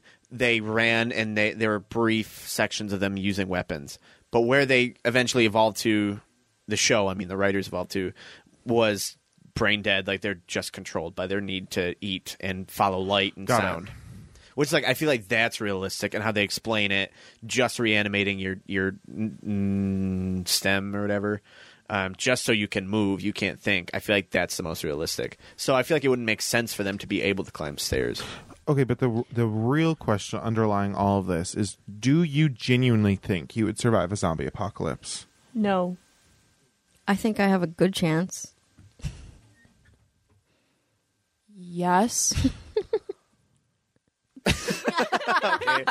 Yes, but I know I'm going to get so much crap for that. I think I would survive. What? I feel like you wouldn't. So How? How? I don't know. I've had a, I have genuinely, since I was... as. as long as I can remember, I've had a vision of how my zombie apocalypse life would go. I would go to a mall. Okay. You know, and our... That's the worst idea already. No, think about it. We board up all the doors. What? There are so many entrances yeah. in a mall. So many. Yes, but we just talked about how they can't get upstairs. So how, like, not but every door is going to be a glass. I can still get upstairs. So, but are you assuming but can I finish my empty? thought? You, can I would... can I finish my thought? Okay. There's a whole thought process to this. Let's we are it. a community. We have become now a community where every family gets a store. You know, so then there's like, you know, like, so I get Claire's. Right? Like, that's just my home base. Right? So, or like... Why wouldn't you go for like a Macy's or something? Because those are like the communal spaces. The big, like, oh, JCPenney's. Okay, okay, okay. Like, those are where like the, the, like, the meetings and the councils and everything yeah. happens. But everybody else gets like a Spencer's or whatever, right? Okay. And so then all the doors are as locked as you can. Like, all the glass doors, you know, the main entrances. Well, and the... Z- Keep on. But no, you're right. Exactly that. Like, then in your own store, you have your own... little metal gate. So yes. boom, like bam. And then you have all the fast food places upstairs at the, so at least you have some food. And it's, malls are typically in such a central place wherever you are. So like if you need to do like a reconnaissance mission or a resource mission, like boom, there you go. They have a first aid kit. They have um mall jail. You know, I've never seen a mall jail, but right. they always joke about that there's a jail in the mall. So it's like you can kind of make a little bit of... It's kind of like setting up okay. in a school. You know, everybody can get a classroom, yes. but everybody gets a store. And it's open. There's You can get natural sunlight in there because the overhead... And especially if you're at the Galleria, if you're at the Galleria, you got two floors, you know? I call Does... justice. You you can have... I call I call GameStop. As long as there's electricity. Uh, there's that. I thought you called Claire's. Well, that was a hypothetical. There's a movie about this. And it's actually the sequel to Night of the Living Dead. It's called Dawn of the Dead. Yeah. And it takes place completely in a mall. Are you serious? I'm so dead serious. Yeah. Dawn of the Dead. And I visited the mall where it was filmed. Isn't it in... Where is it? Pittsburgh. In... Around Pittsburgh. Oh, I thought it... Is it rural? Or is it like? Isn't it in a mall? Is it? it... Is it in a mall?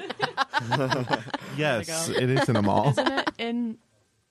Isn't the mall in a rural location, or oh. is it in uh, the city? It's not in the city. It's definitely removed from the city. I forget how far away it is from actual Pittsburgh, but Evans City is where they filmed Night of the Living Dead. And so when I played Johnny and Carla played Barbara, we took a picture at the actual tombstone that they were at oh in the gosh. movie. So that picture's really cool. And then, like, this one's not too far away from, from that. Maybe, like, less than an hour. Okay, that's what I thought. I, f- I definitely remember passing it on family road trips and stuff. Is there a, is it a trilogy or is it just a duology? There's a lot of movies. Oh. And they start, like, talking and shooting each other like the zombies do. So it's, like, it, it gets bad. But Dawn, Dawn of the Dead's fun. But, yeah, it takes place in a mall. Well, I think that should be... I think we should adapt that one. I don't know if How that's public zombies, domain. That'd be so cool, though. How are zombies in, like, bodies of water? Not not good. Maybe I'll be in a pool. A cruise ship? Okay. Oh, I thought you were going to say, like, a boat. Like a boat in the middle of the ocean. It's just like a pool. Well, maybe if they fall into a pool, An then Olympus. They just drown. They can't drown. The ocean? Their breathing what doesn't matter. What if we matter. stole, like, the a ocean? yacht and then we went out in the, the water? And we can just go on to land. They deal with that in Fear the Walking Dead season two, and it goes wrong because pirates. You have to think about the other people. Okay, but what okay well, you didn't ask that. Yeah, come on. Where are these details? The de-evolution of mankind. You think that somebody's not going to say this guy's set up in a mall? I'm taking this mall from him. That's going to happen. So you want to set up in a small that little. That happens today. Exactly. So and then it's like now there's no rules. I'm coming in there and I'm I'm killing everybody I see. Okay, so I'll I probably wouldn't die. I probably wouldn't die from the zombies. And I'll travel to an island. Somebody would kill me. Faraway island where no one can reach me. So then where do you get your food from? Where do you get all these resources? Hunting and gathering. Coconuts. Uh, okay, so I want you to survive, Alex. Okay, so I want no, you to survive. Here's what we're gonna do: survival skills. The five of us, we're gonna go on a little trip. We're gonna go to Fiji. Jeff Probst is gonna be there. Jeff Probst is gonna be there. We will be on the newest season of Survivor, and we will see how long we last. I no, but I'm not talking about that part. Last. I don't think I'm gonna clear the health certification for that to even be on an island alone. Well, you wouldn't be alone. You'd be with us. Y'all aren't helping me. It's every man for himself. Not in, not in the game show. See, it's already, it's already happening. See, we're already there's no zombies. This is our I, I'm going to the theater, so if it happens, I'll be at Don't the theater. Just get in the theater. How? I feel like I'm under you the impression that the zombies stage. Can get in anywhere. Do you know how much free wood we have at the theater that I could just take and board up every single door? But can't they just, like, door? Rip it off? Not if it's on the inside. The doors open. They open out. So then I screw it straight to the piece of wood that's completely against the wall. It's like they can't open it. And they and they also can't use doorknobs. I just feel like handles. They'd find I, another I don't way feel in. Like they have any, like, break a window. Yeah. Okay, but if but all of our like... windows are high. But okay, climb on top of each Here's other. The th- but like this is why that's World War Z. They do that in World War Z. That's this, that's the thing. Like we are now talking fully about the zombie genre as a whole. Of like yeah. you have World War Z where they literally climb up the like wall. The walls, yeah. Uh, or you can go like Resident Evil where you're in a bazaar in Africa and they just start running at you. Right. Like nowhere safe. I. Nowhere that's safe. What I'm saying. Yeah. Nowhere safe. So in your okay, but in a your pool, house, a pool it's not is like safe. The least. Okay, I just said water. You're I'll turn be in an prune. Ocean. I'll be in an ocean. God, I want you to There's survive another podcast. No, I want filming. You to start thinking about I know, it. I know, I know. I'm, I'm sorry. D J knows something's coming. I need you I, to start thinking about this. I honestly, there's been points in my life where I'm like, just bring it on, please. Um, Could there just be an apocalypse, a zombie um, apocalypse? Would you rather it be a zombie apocalypse or all of the power grid goes out? Because there's a T V show, I think it's called Revolution. It, it's long since been canceled. But it's like one day they wake up and all electricity is gone. And it's the de-evolution of human mankind and everything. So it begs that whole question, but which would you... Haven't we been there before? No electricity? But, like hunting, gathering. Like yeah, but we specifically we have never... in our facilities with mobile banking, with yeah, uh, healthcare, everything that. Being you know digitalized now. You know, like think about your car. Like think about in this realm of no electricity, cars don't work. I think that's. I could get a cow. Oh my god. Oh my I could god. Be a little farm girl. Yeah, forage. Stop. But that's what I'm saying is Stop. We've been here before. It's in our D N A. There's like ways, you could figure it out. Yeah, there's innovate like human human um, instinct is to like innovate and create and to do something with the means that you have. There will be people who die because they are absolutely stupid, and that's just a fact. But the people who have it in them to help people and to like create, I I would take a car and disassemble the whole thing and make a little hut. I don't know, like something like that. But so, or shields, or I something. Guess I'm not saying like the means to survive. Like, yes, you could survive in a world without electricity, absolutely. But I'm talking about like with people because it's think about like when um there's the blackouts in major cities and they start raiding. Like, think about how like that's going to happen and people are going to like attack for food because now food production's reduced. You know, like which is why I would want a zombie apocalypse more. Because that will take care of more than half the population. And then it's like, I don't have to worry about these bozos. I'm going to do my own thing. I just got to worry about the dead guys. Agreed. Mm-hmm. But if electricity goes out right now, then I can't confidently say my neighbors aren't going to come and slice me in two and steal everything I have. I can't say it. I hope they don't listen to this. They don't. Yeah, so I'm team zombie apocalypse. And I'm team upstairs. You're Shout right. out, like sound off in the comments. You said that like, like it was your first time ever mentioning yeah. that. Yeah, you did. Like, oh, that's a good idea. Sound off in the comments. It's called acting. I actually give a masterclass if anybody's interested. For what? Sounding off in the comments? Absolutely. So sound off in the comments. Are you taking Trevor's masterclass? Sound off in the comments. It's on acting and performing and zombie apocalypse surviving. Okay. Um, yeah. Wait, I feel do like, we have anything else? Uh, I don't know. How long have we been recording? Not two hours. An hour thirty. Damn, that's it? Yeah. Um, I'd like to say a little something. I feel like it's if I may. Oh, I would love. I would love that. Please do. Um. I just want to say I was talking to um, one of my teachers from high school. Shout out Diane DiBernardo. I've heard that name seven times this weekend.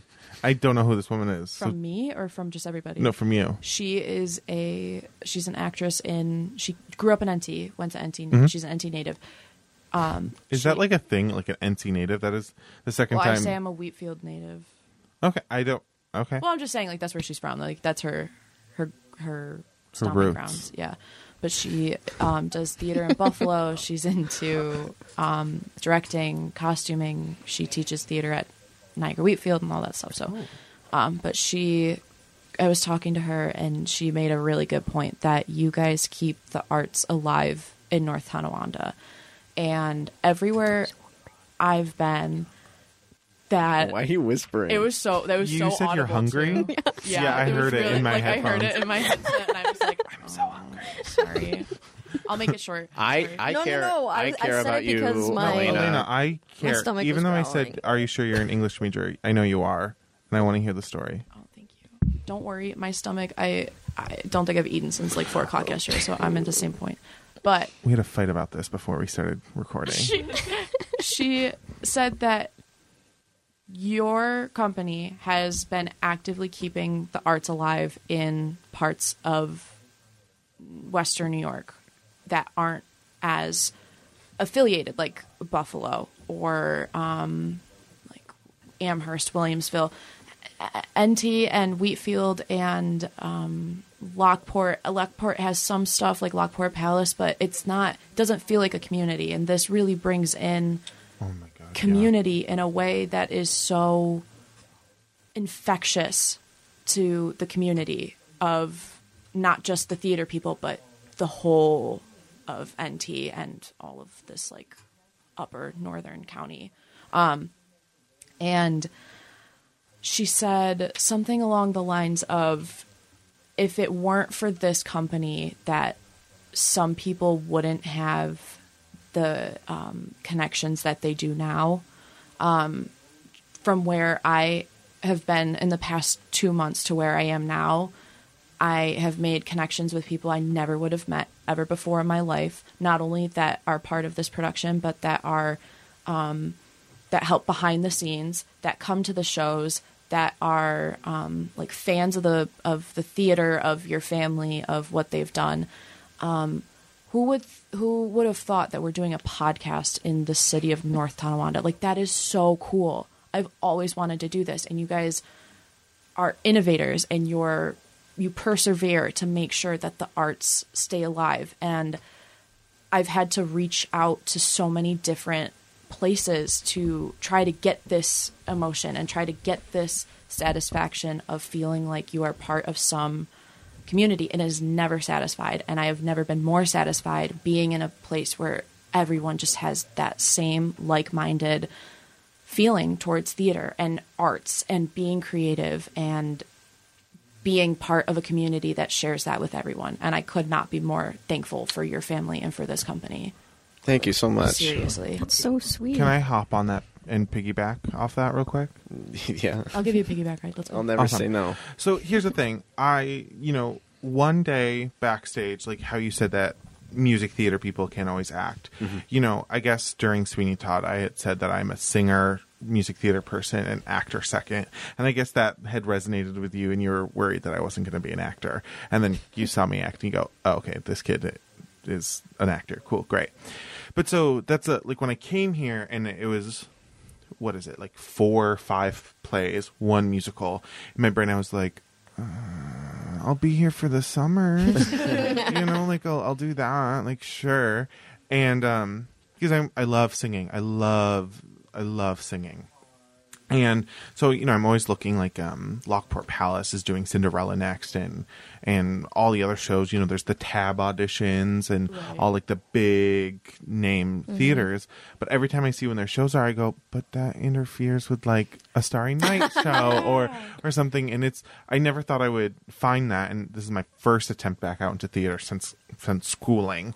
And I'm like, mm, I don't know if I'm gonna do all that anymore. I feel like I'm just gonna do what I can here, and then just I don't know, because of how warm and welcoming, and like, Elena, this is your first show, this is my second show, we've connected, and I don't know, it's just like such a I love it. I oozed about this on the the last show and the last podcast, but I stand by the second show in, and I'll I know I'll say it for my third and fourth and whatever, even if D J doesn't believe me that I'm staying here in Buffalo. No, you you said it. I don't know if you said it last time you were on or what.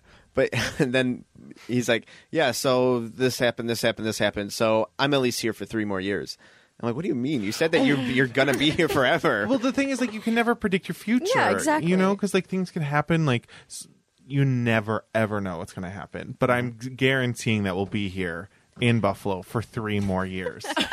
And D J was like, yeah, well, you already told me that. I go, all right, well, let me just... um. It's actually, go walk off the stage real quick. It's actually only one year now. Yeah, like I, actually, this is my last one. Yeah, yeah. I I couldn't agree more. It's um, I had something to say and it slipped my mind, but yeah, just the the bond that you make with the people here immediately. No one is mean. I've been to auditions where people. Well.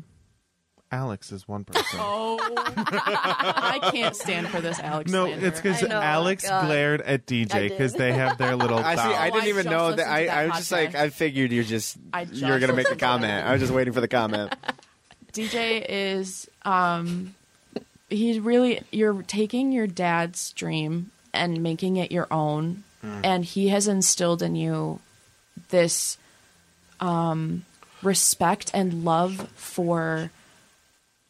Acting and being creative and directing and doing all of these fun things, and you are a visionary. Like, honest to goodness, you are.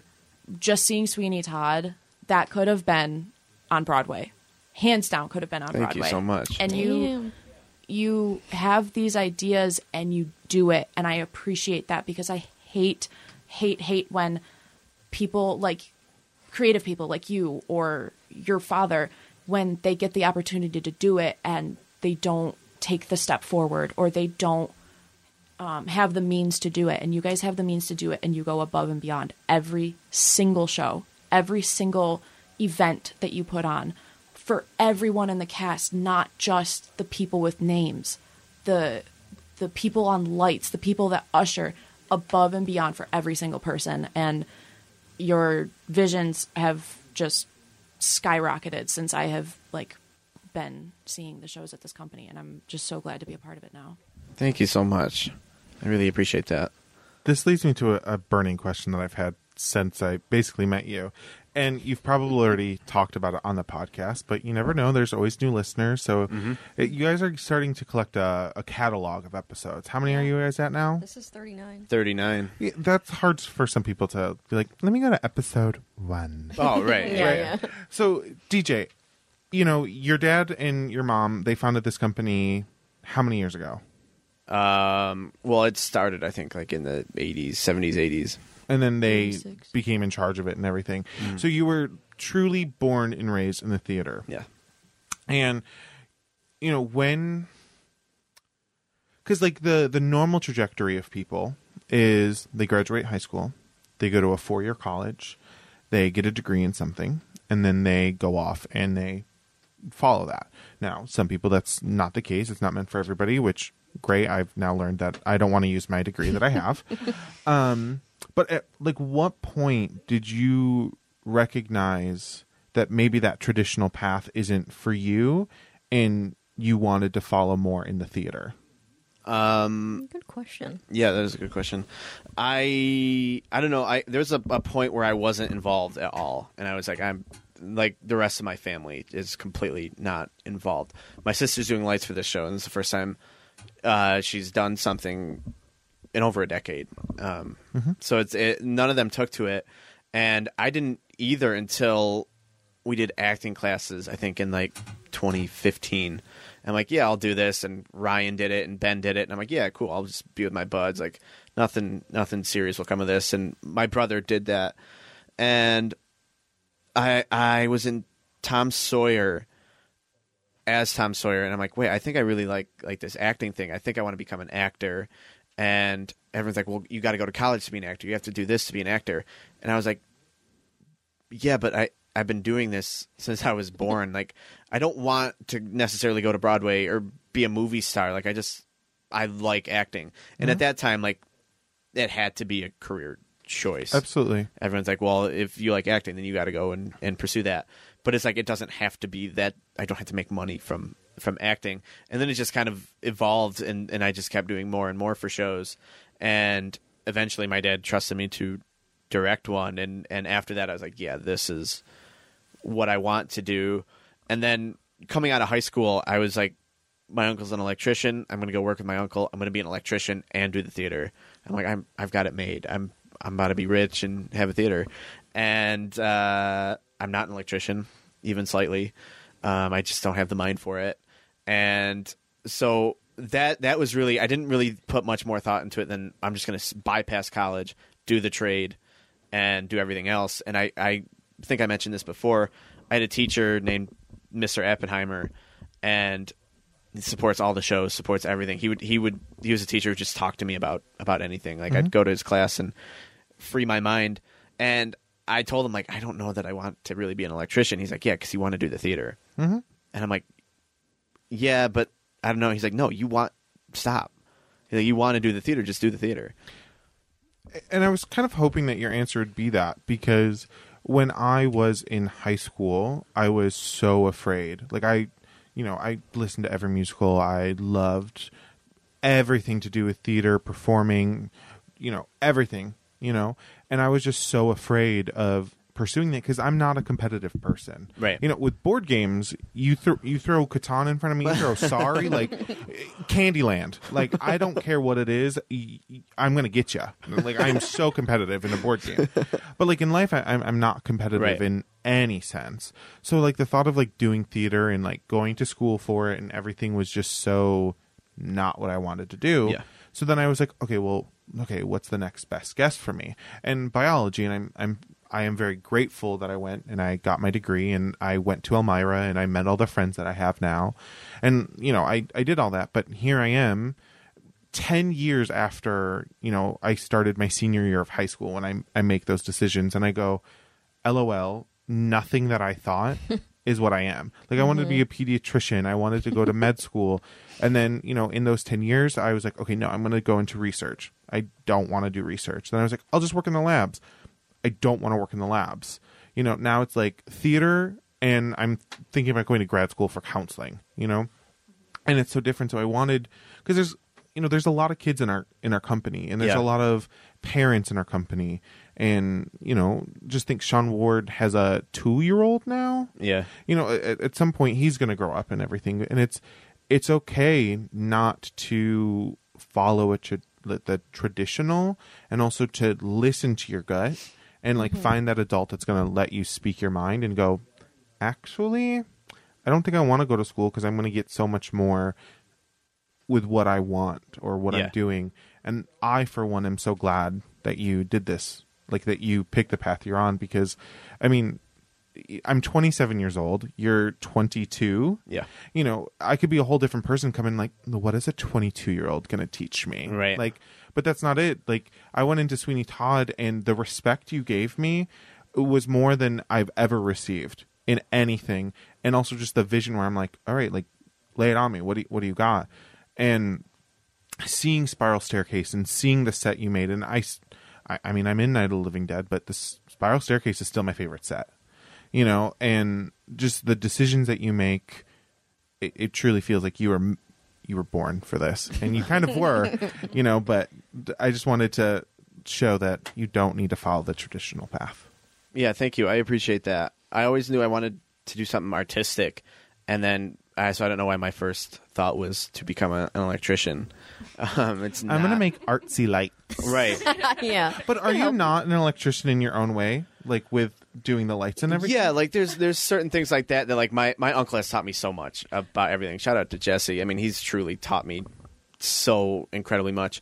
But I don't know. Like, I, I always – you know what you want to be, and you know what you want to do. And I know so many people who are very creative, and they're like, well, I'm going to go to school and do that, become a lawyer. It's mm-hmm, like, well, yeah, that, but you're not you're me. not a creative lawyer. You're you're you're just a lawyer. Uh, yeah, me too. Uh, that's why it's like all like you guys. I mean, again, I'm twenty-seven. It is a five-year age gap. It's not that big, but at the same time, it's humongous. It is. I've gone through so much in these five years uh, since I've graduated, where I'm like, I really wish I would have listened to what my gut and my heart was saying rather than my mind, because I have a degree in biology, but I love being creative. Yeah. I've always been that little kid who lived in a huge fantasy world in his head.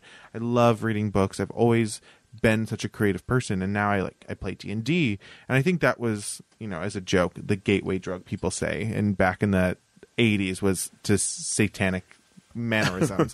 But for me, it was like this gateway of unleashing the creative side of me and being like, okay, I lied. I don't want to be the scholarly person, because I've never liked my friends in school. They would happily read research articles in their free time.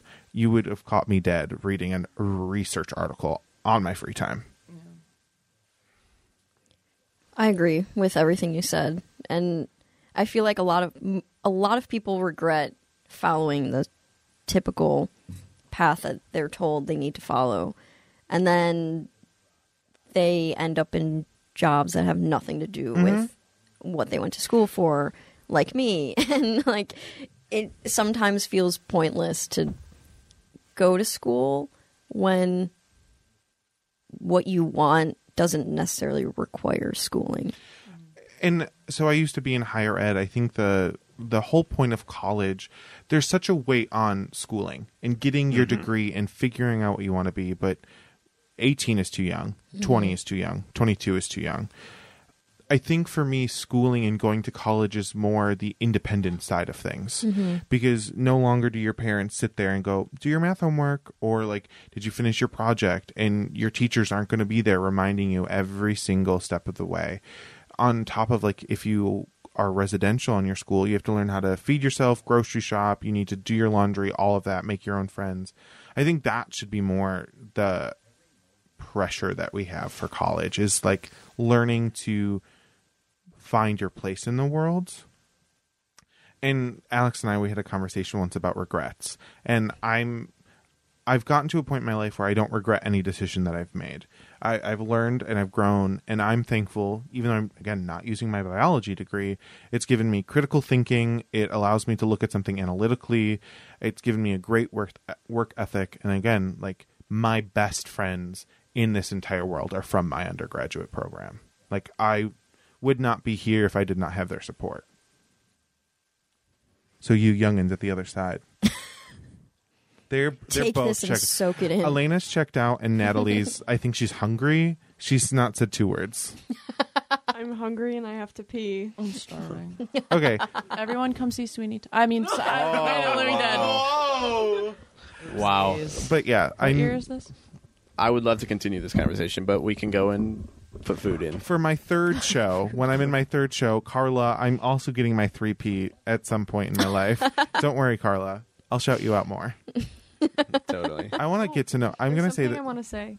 Oh. Happy birthday, Bella. Oh, I was yeah, going to say Bella. That too. I had it oh, loaded. Happy, happy birthday. birthday. Happy birthday, Bella. Um, but also to Carla, I know you listen to this. I want to be more of your friend.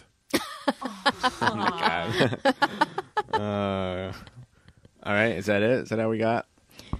yeah. Trevor, you want to send us off? Oh, absolutely. Um, Natalie, Elena, have you ever had electrical issues? Yeah, all the time. Like, totally. Like, just something in your home, like, all of a sudden the power in one of your outlets is no longer working. That happened at work. Yeah, and you flip the breaker and it just isn't turning on. Yeah. yeah. You've switched the light bulb, you've tried turning it on, turning it off, all that. Yeah. Absolutely. Well, let me tell you, sometimes you're not going to have every answer, but you know who is? J D S Electrical Incorporated. They are not only insured, but they are also licensed, so they know all the rigmarole. They know everything. So if you need any assistance, and I'm telling you, they are great people. If you need anything, seven one six, five two three, two seven one one. Hold on, can you say that again? I got to write that down. Absolutely. All right, everybody, I'm going to say get your pens, get your pencils, get your piece of paper. Phones? Okay, ready? Here we go. seven one six, five two three, two seven one one. two seven one one. That is for every single electrical need that you have. You know, it is getting to be the holiday season, so you're going to start putting out your, you know, you probably already have your Halloween blow-up things, but you're going to probably want to put out your Christmas lights, your Hanukkah lights, whatever other winter festivities. And sometimes, you know, the seasons get in there and they, uh, they, they mess with things. So make sure you have J D S Electrical on speed dial. Thank you, Trevor. That's a fact. It's a fact. I've had my uncle help me with numerous amounts of things that just exactly like that. That the seasons got in there. I electrocuted myself. Yeah. And my uncle's like, I got you. He it, took care of it. Yeah. Now he's got his company. Also, if you ever, if anybody else wants to sponsor this podcast, I, you guys don't say that, but please reach out to these people. They would I've, love. I've reached out to people recently, well, so hopefully. Yeah, Alex has some, you know, and then also beats. If you're a reader and you love reading books, um, you know, there's this other awesome podcast, What I Was Thinking. It's me talking about books. We've read Howl's Moving Castle. What were you thinking? What was I thinking? That you should listen to my podcast. We listen, we, we read Howl's Moving Castle, and um, we read The Night Circus. And for these listeners oh, only, fun. You're going to get our next two books. Yeah, this is an inside scoop. Our November book is The Plot. Really good mystery book. And then our December book is Middle Game. Both really good. Mm. I haven't heard of those. Yeah, they're amazing books. So, and then maybe Alex will be on there sometime. Maybe. Who knows? Thank you for my shameless plug. Uh, thank you guys for being on. We appreciate you. you all. Thank you for having, Fun. For having us. Um, thank you for all the kind things you've all said. Love you all. Love you're in the show. Doing great Thanks. work. Thanks for, for being here. Should we do an outro? Like they're like, ah, ha, ha, ha, ha, in like the nineteen nineties songs. They're like always talking when you press when they stop. We did this last time. Yeah. Just get some. Oh my god, we're gonna go uh, eat and yeah. pull. Some-